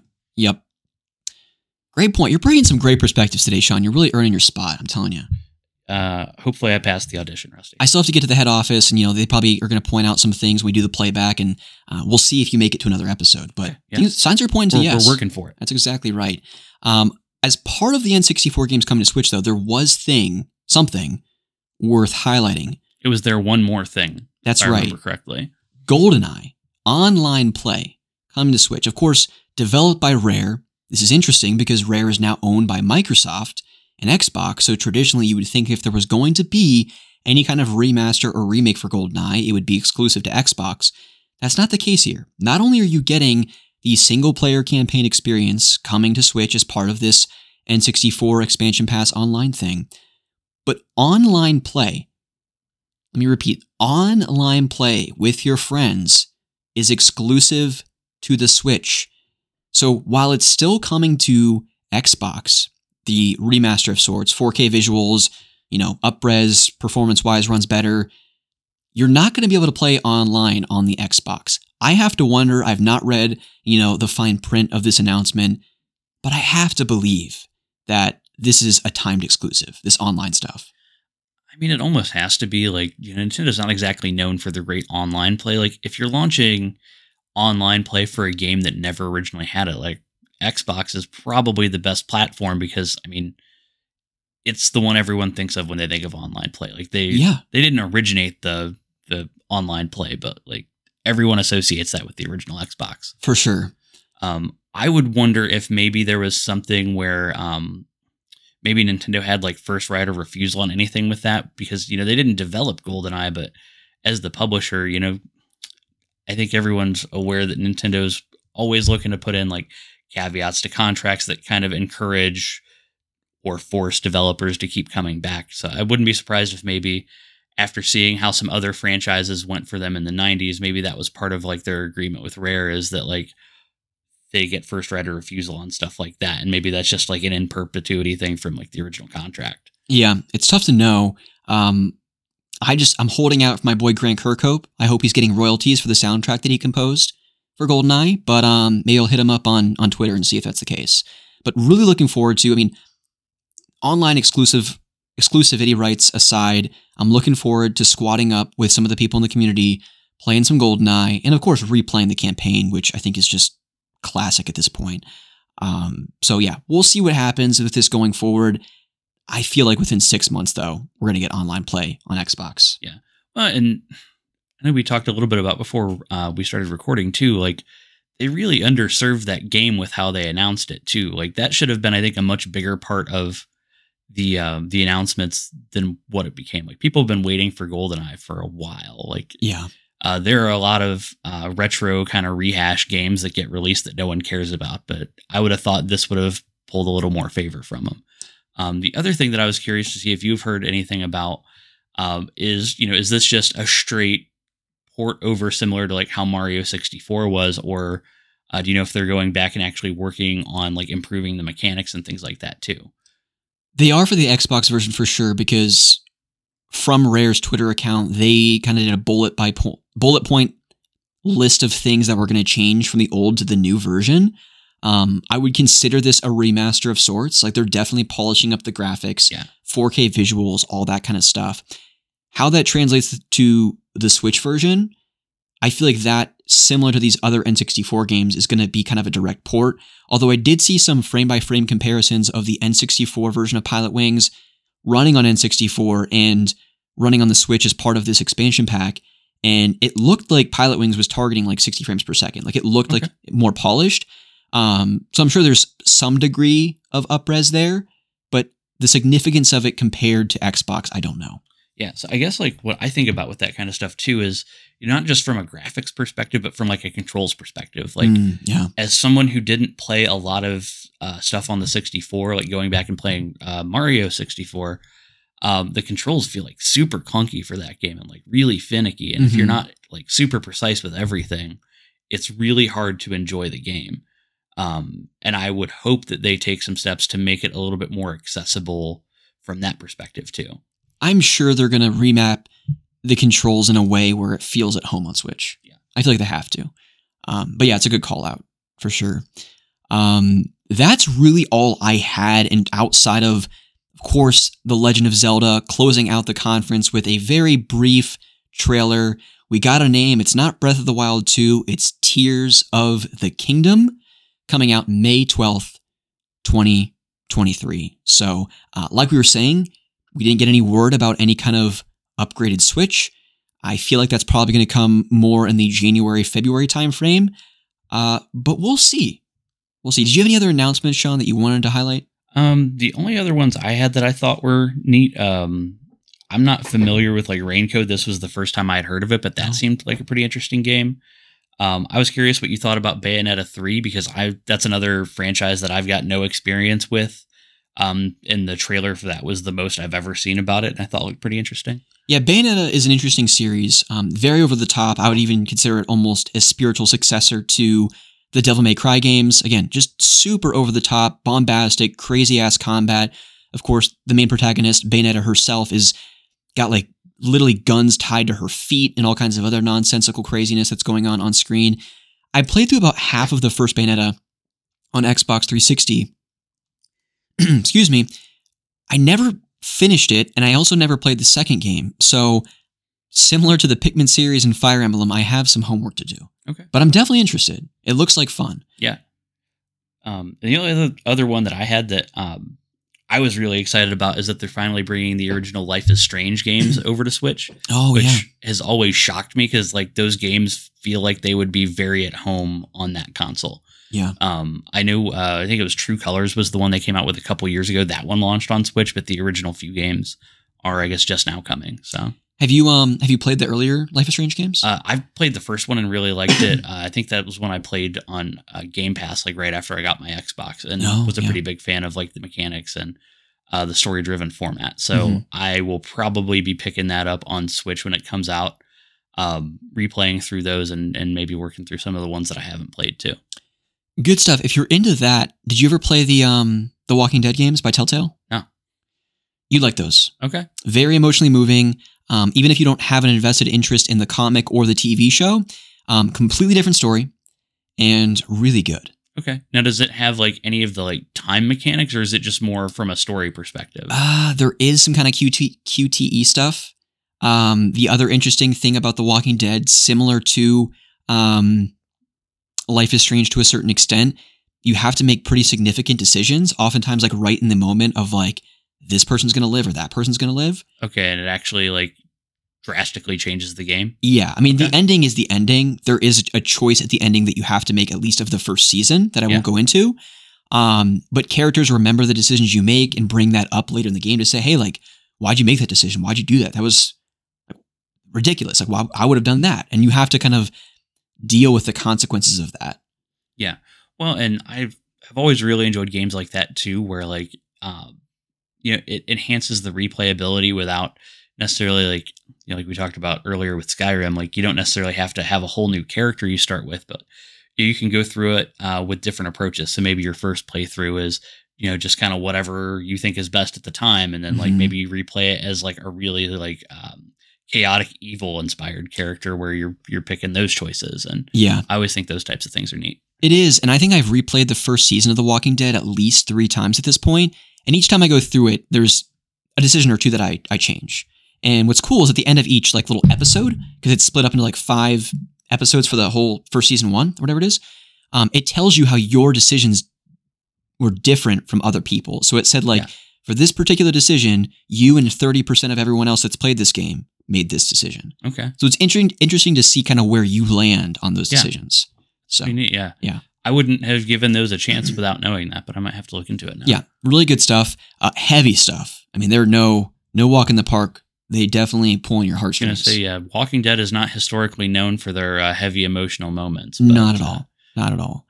Um, well, good stuff. That's pretty much the Nintendo Direct. Again, there was a crap ton of farming simulation games.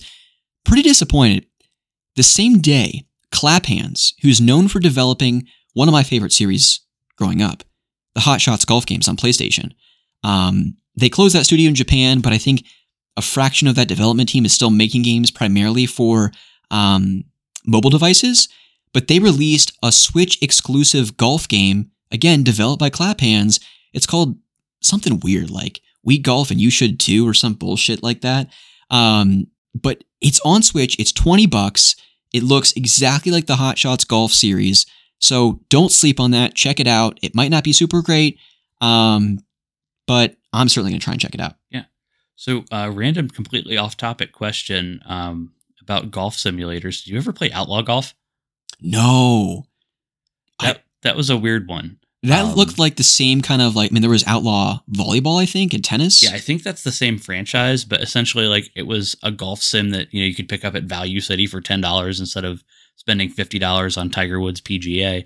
Um, but like, it was you know in that similar vein of like the aggressive kind of broy games that you'd get sometimes. Um, where uh, I forget exactly how it worked, but like instead of like your power ups making it so that you could um like just hit the ball better or more powerfully or whatever uh, your power ups would let you beat up other characters or like your caddy or whatever, and then the rage would let you play better. That's amazing. And it's funny bringing that up because it reminds me of a story. I remember going to GameStop one time and I picked up NFL Blitz the League because I'd read about it in a Game Informer magazine or some gaming magazine. And it was ridiculous, the stuff that you could do in that game. And I was probably about, the NFL Blitz series is similar to um, like NBA Street, right? well, there's, there's NFL Street, Okay. which is EA Sports Big. And then there was like even a more mature version called Blitz the League. okay. So I remember picking it up off the shelf, taking it to the counter. My mom was with me at the time. Again, I'm like nine, 10 years old. The game was rated M for mature. And so the guy like looked at my mom was like, Are you sure you want to buy this game for your son? And my mom was like, Well, what's the worst that could happen? Like, what, what type of stuff do you do in the game? And he's like, Well, when you start to play poorly, you just inject yourself with performance enhancing drugs.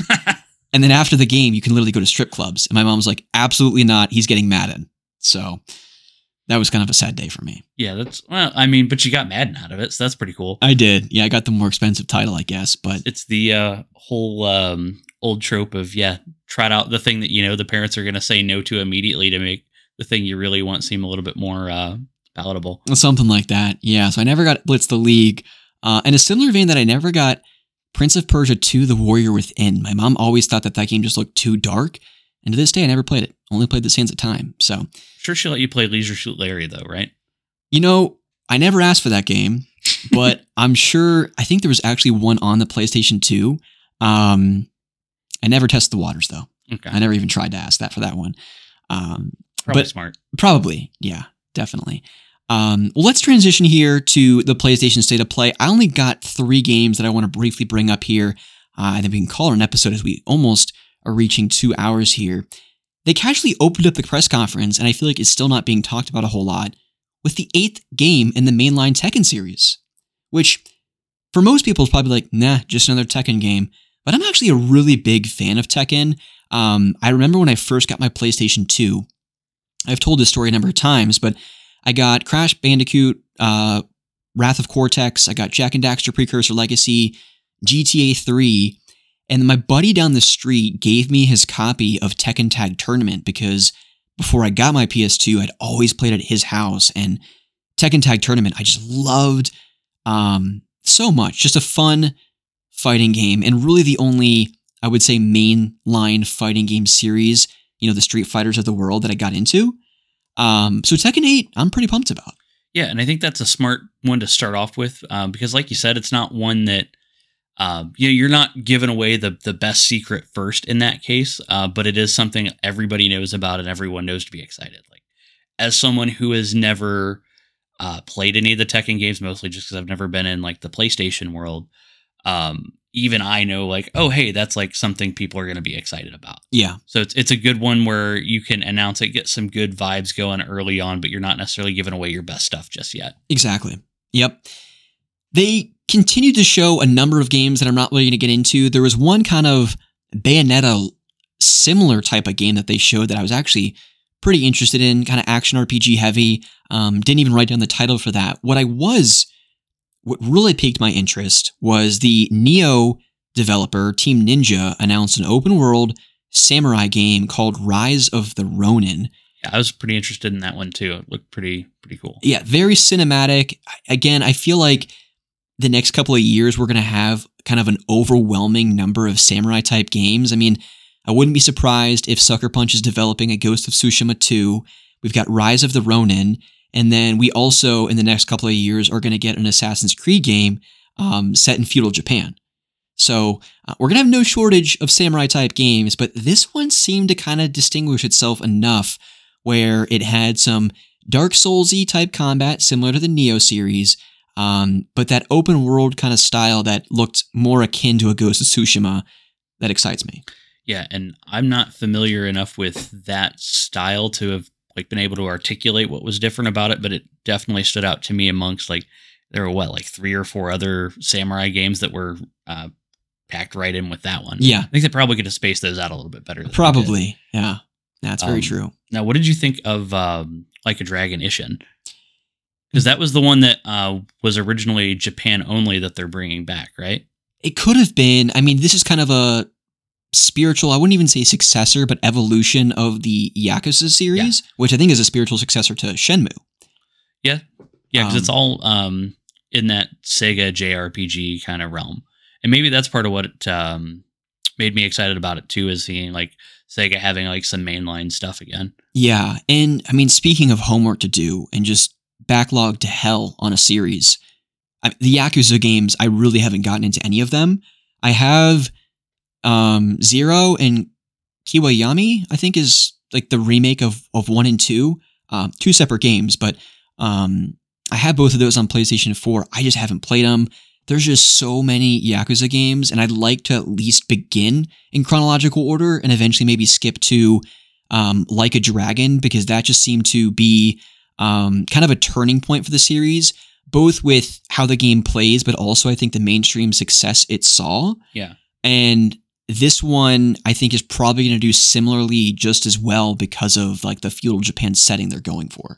Yeah. Well, and the other thing that I um, thought was interesting about it too, uh, I could be mis I could have misunderstood when I was doing a little bit of digging on it because um, I did look into that one a little bit more, and from what it seemed like to me, like that's how those games have been marketed in Japan as long as the Yakuza series has been around. Mhm. It's just that you know how they are marketing it in Japan has historically been different from how they're doing it here. Okay. And this is kind of like a way that they're maybe uniting uh, that marketing structure so that rather than having like a dragon in Japan and Yakuza in uh, North America, maybe that's kind of coming under one umbrella. But I I could have totally misunderstood that. so. No, that that sounds about right. That's a good point. Um, because I did not read deep into really any of these announcements. It was more um, watch the state of play, took notes as I was watching. But uh, it's a good call out for sure.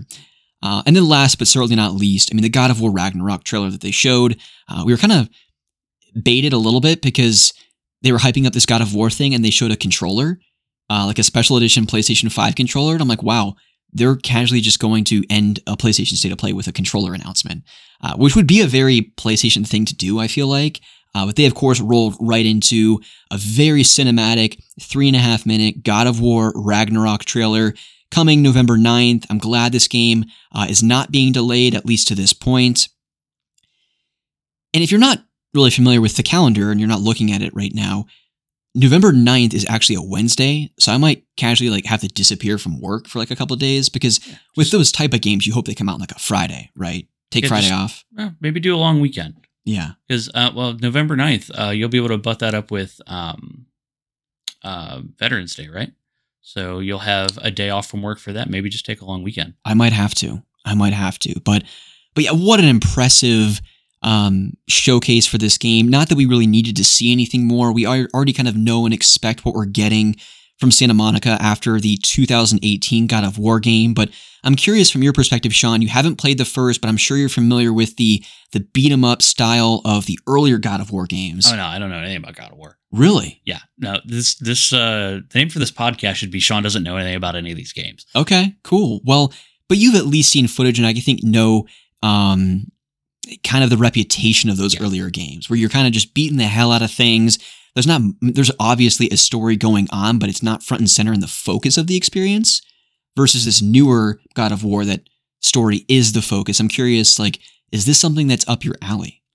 Um, it could be. I think we've talked a little bit before about um me potentially getting into some of the more um not like Viking, but more like Norse inspired games, just because those seem pretty interesting.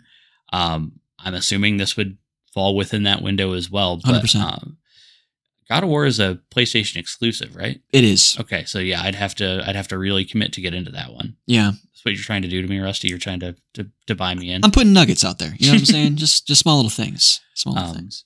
yeah. Um, if I was going to go down that rabbit hole, I'd probably give it a try. Mm-hmm. Okay. Yeah, I'm super pumped. I mean, again, I don't know what else to say. It was just very impressive. The best trailer that we've seen to this point of Ragnarok, and November 9th can't come soon enough. Uh, but I'm curious where everyone else is at. I know we talked quite a bit about it. We actually had a really great back and forth in the Discord during both the direct and the PlayStation State of Play uh, with where people are at with what was announced and kind of what wasn't announced too. Uh, but get in the Discord if you're not there. Again, click that link in the show notes. We're having great discussion. We also have a fantasy league going with the Otaku Brothers, so we're talking about the NFL games every Sunday, Monday, Thursday, any day of the week when football is going on. We're talking about it. So if that's your thing, get in there on the Discord. It's always good times. But gosh, dang, Sean, thanks for joining me today. Happy to help out where I can. Before we uh, get into the end of episode stuff, though, I did want to see what you thought about uh, the Hogwarts Legacy trailer. So that's kind of in the same camp for me as God of War Ragnarok, where I almost less is more. Like just the idea, all you had to frame up was open world Harry Potter game. Okay. Yeah, because I haven't been keeping very good track of that one. I've been excited about it since I heard about it, but that was the first time I've seen like actual gameplay trailer for it. Oh, okay. Um, so yeah, maybe that was a little bigger deal to me just because I was uh, living under a rock on the other stuff. Well, if that was the first time, yeah, what did you think? Um, so you know, right now I think there's there's a little bit of um, a situation going on with J.K. Rowling Oh, yeah. uh, that you have to factor in. Uh, I might have to part with some of my money on that one though. yeah.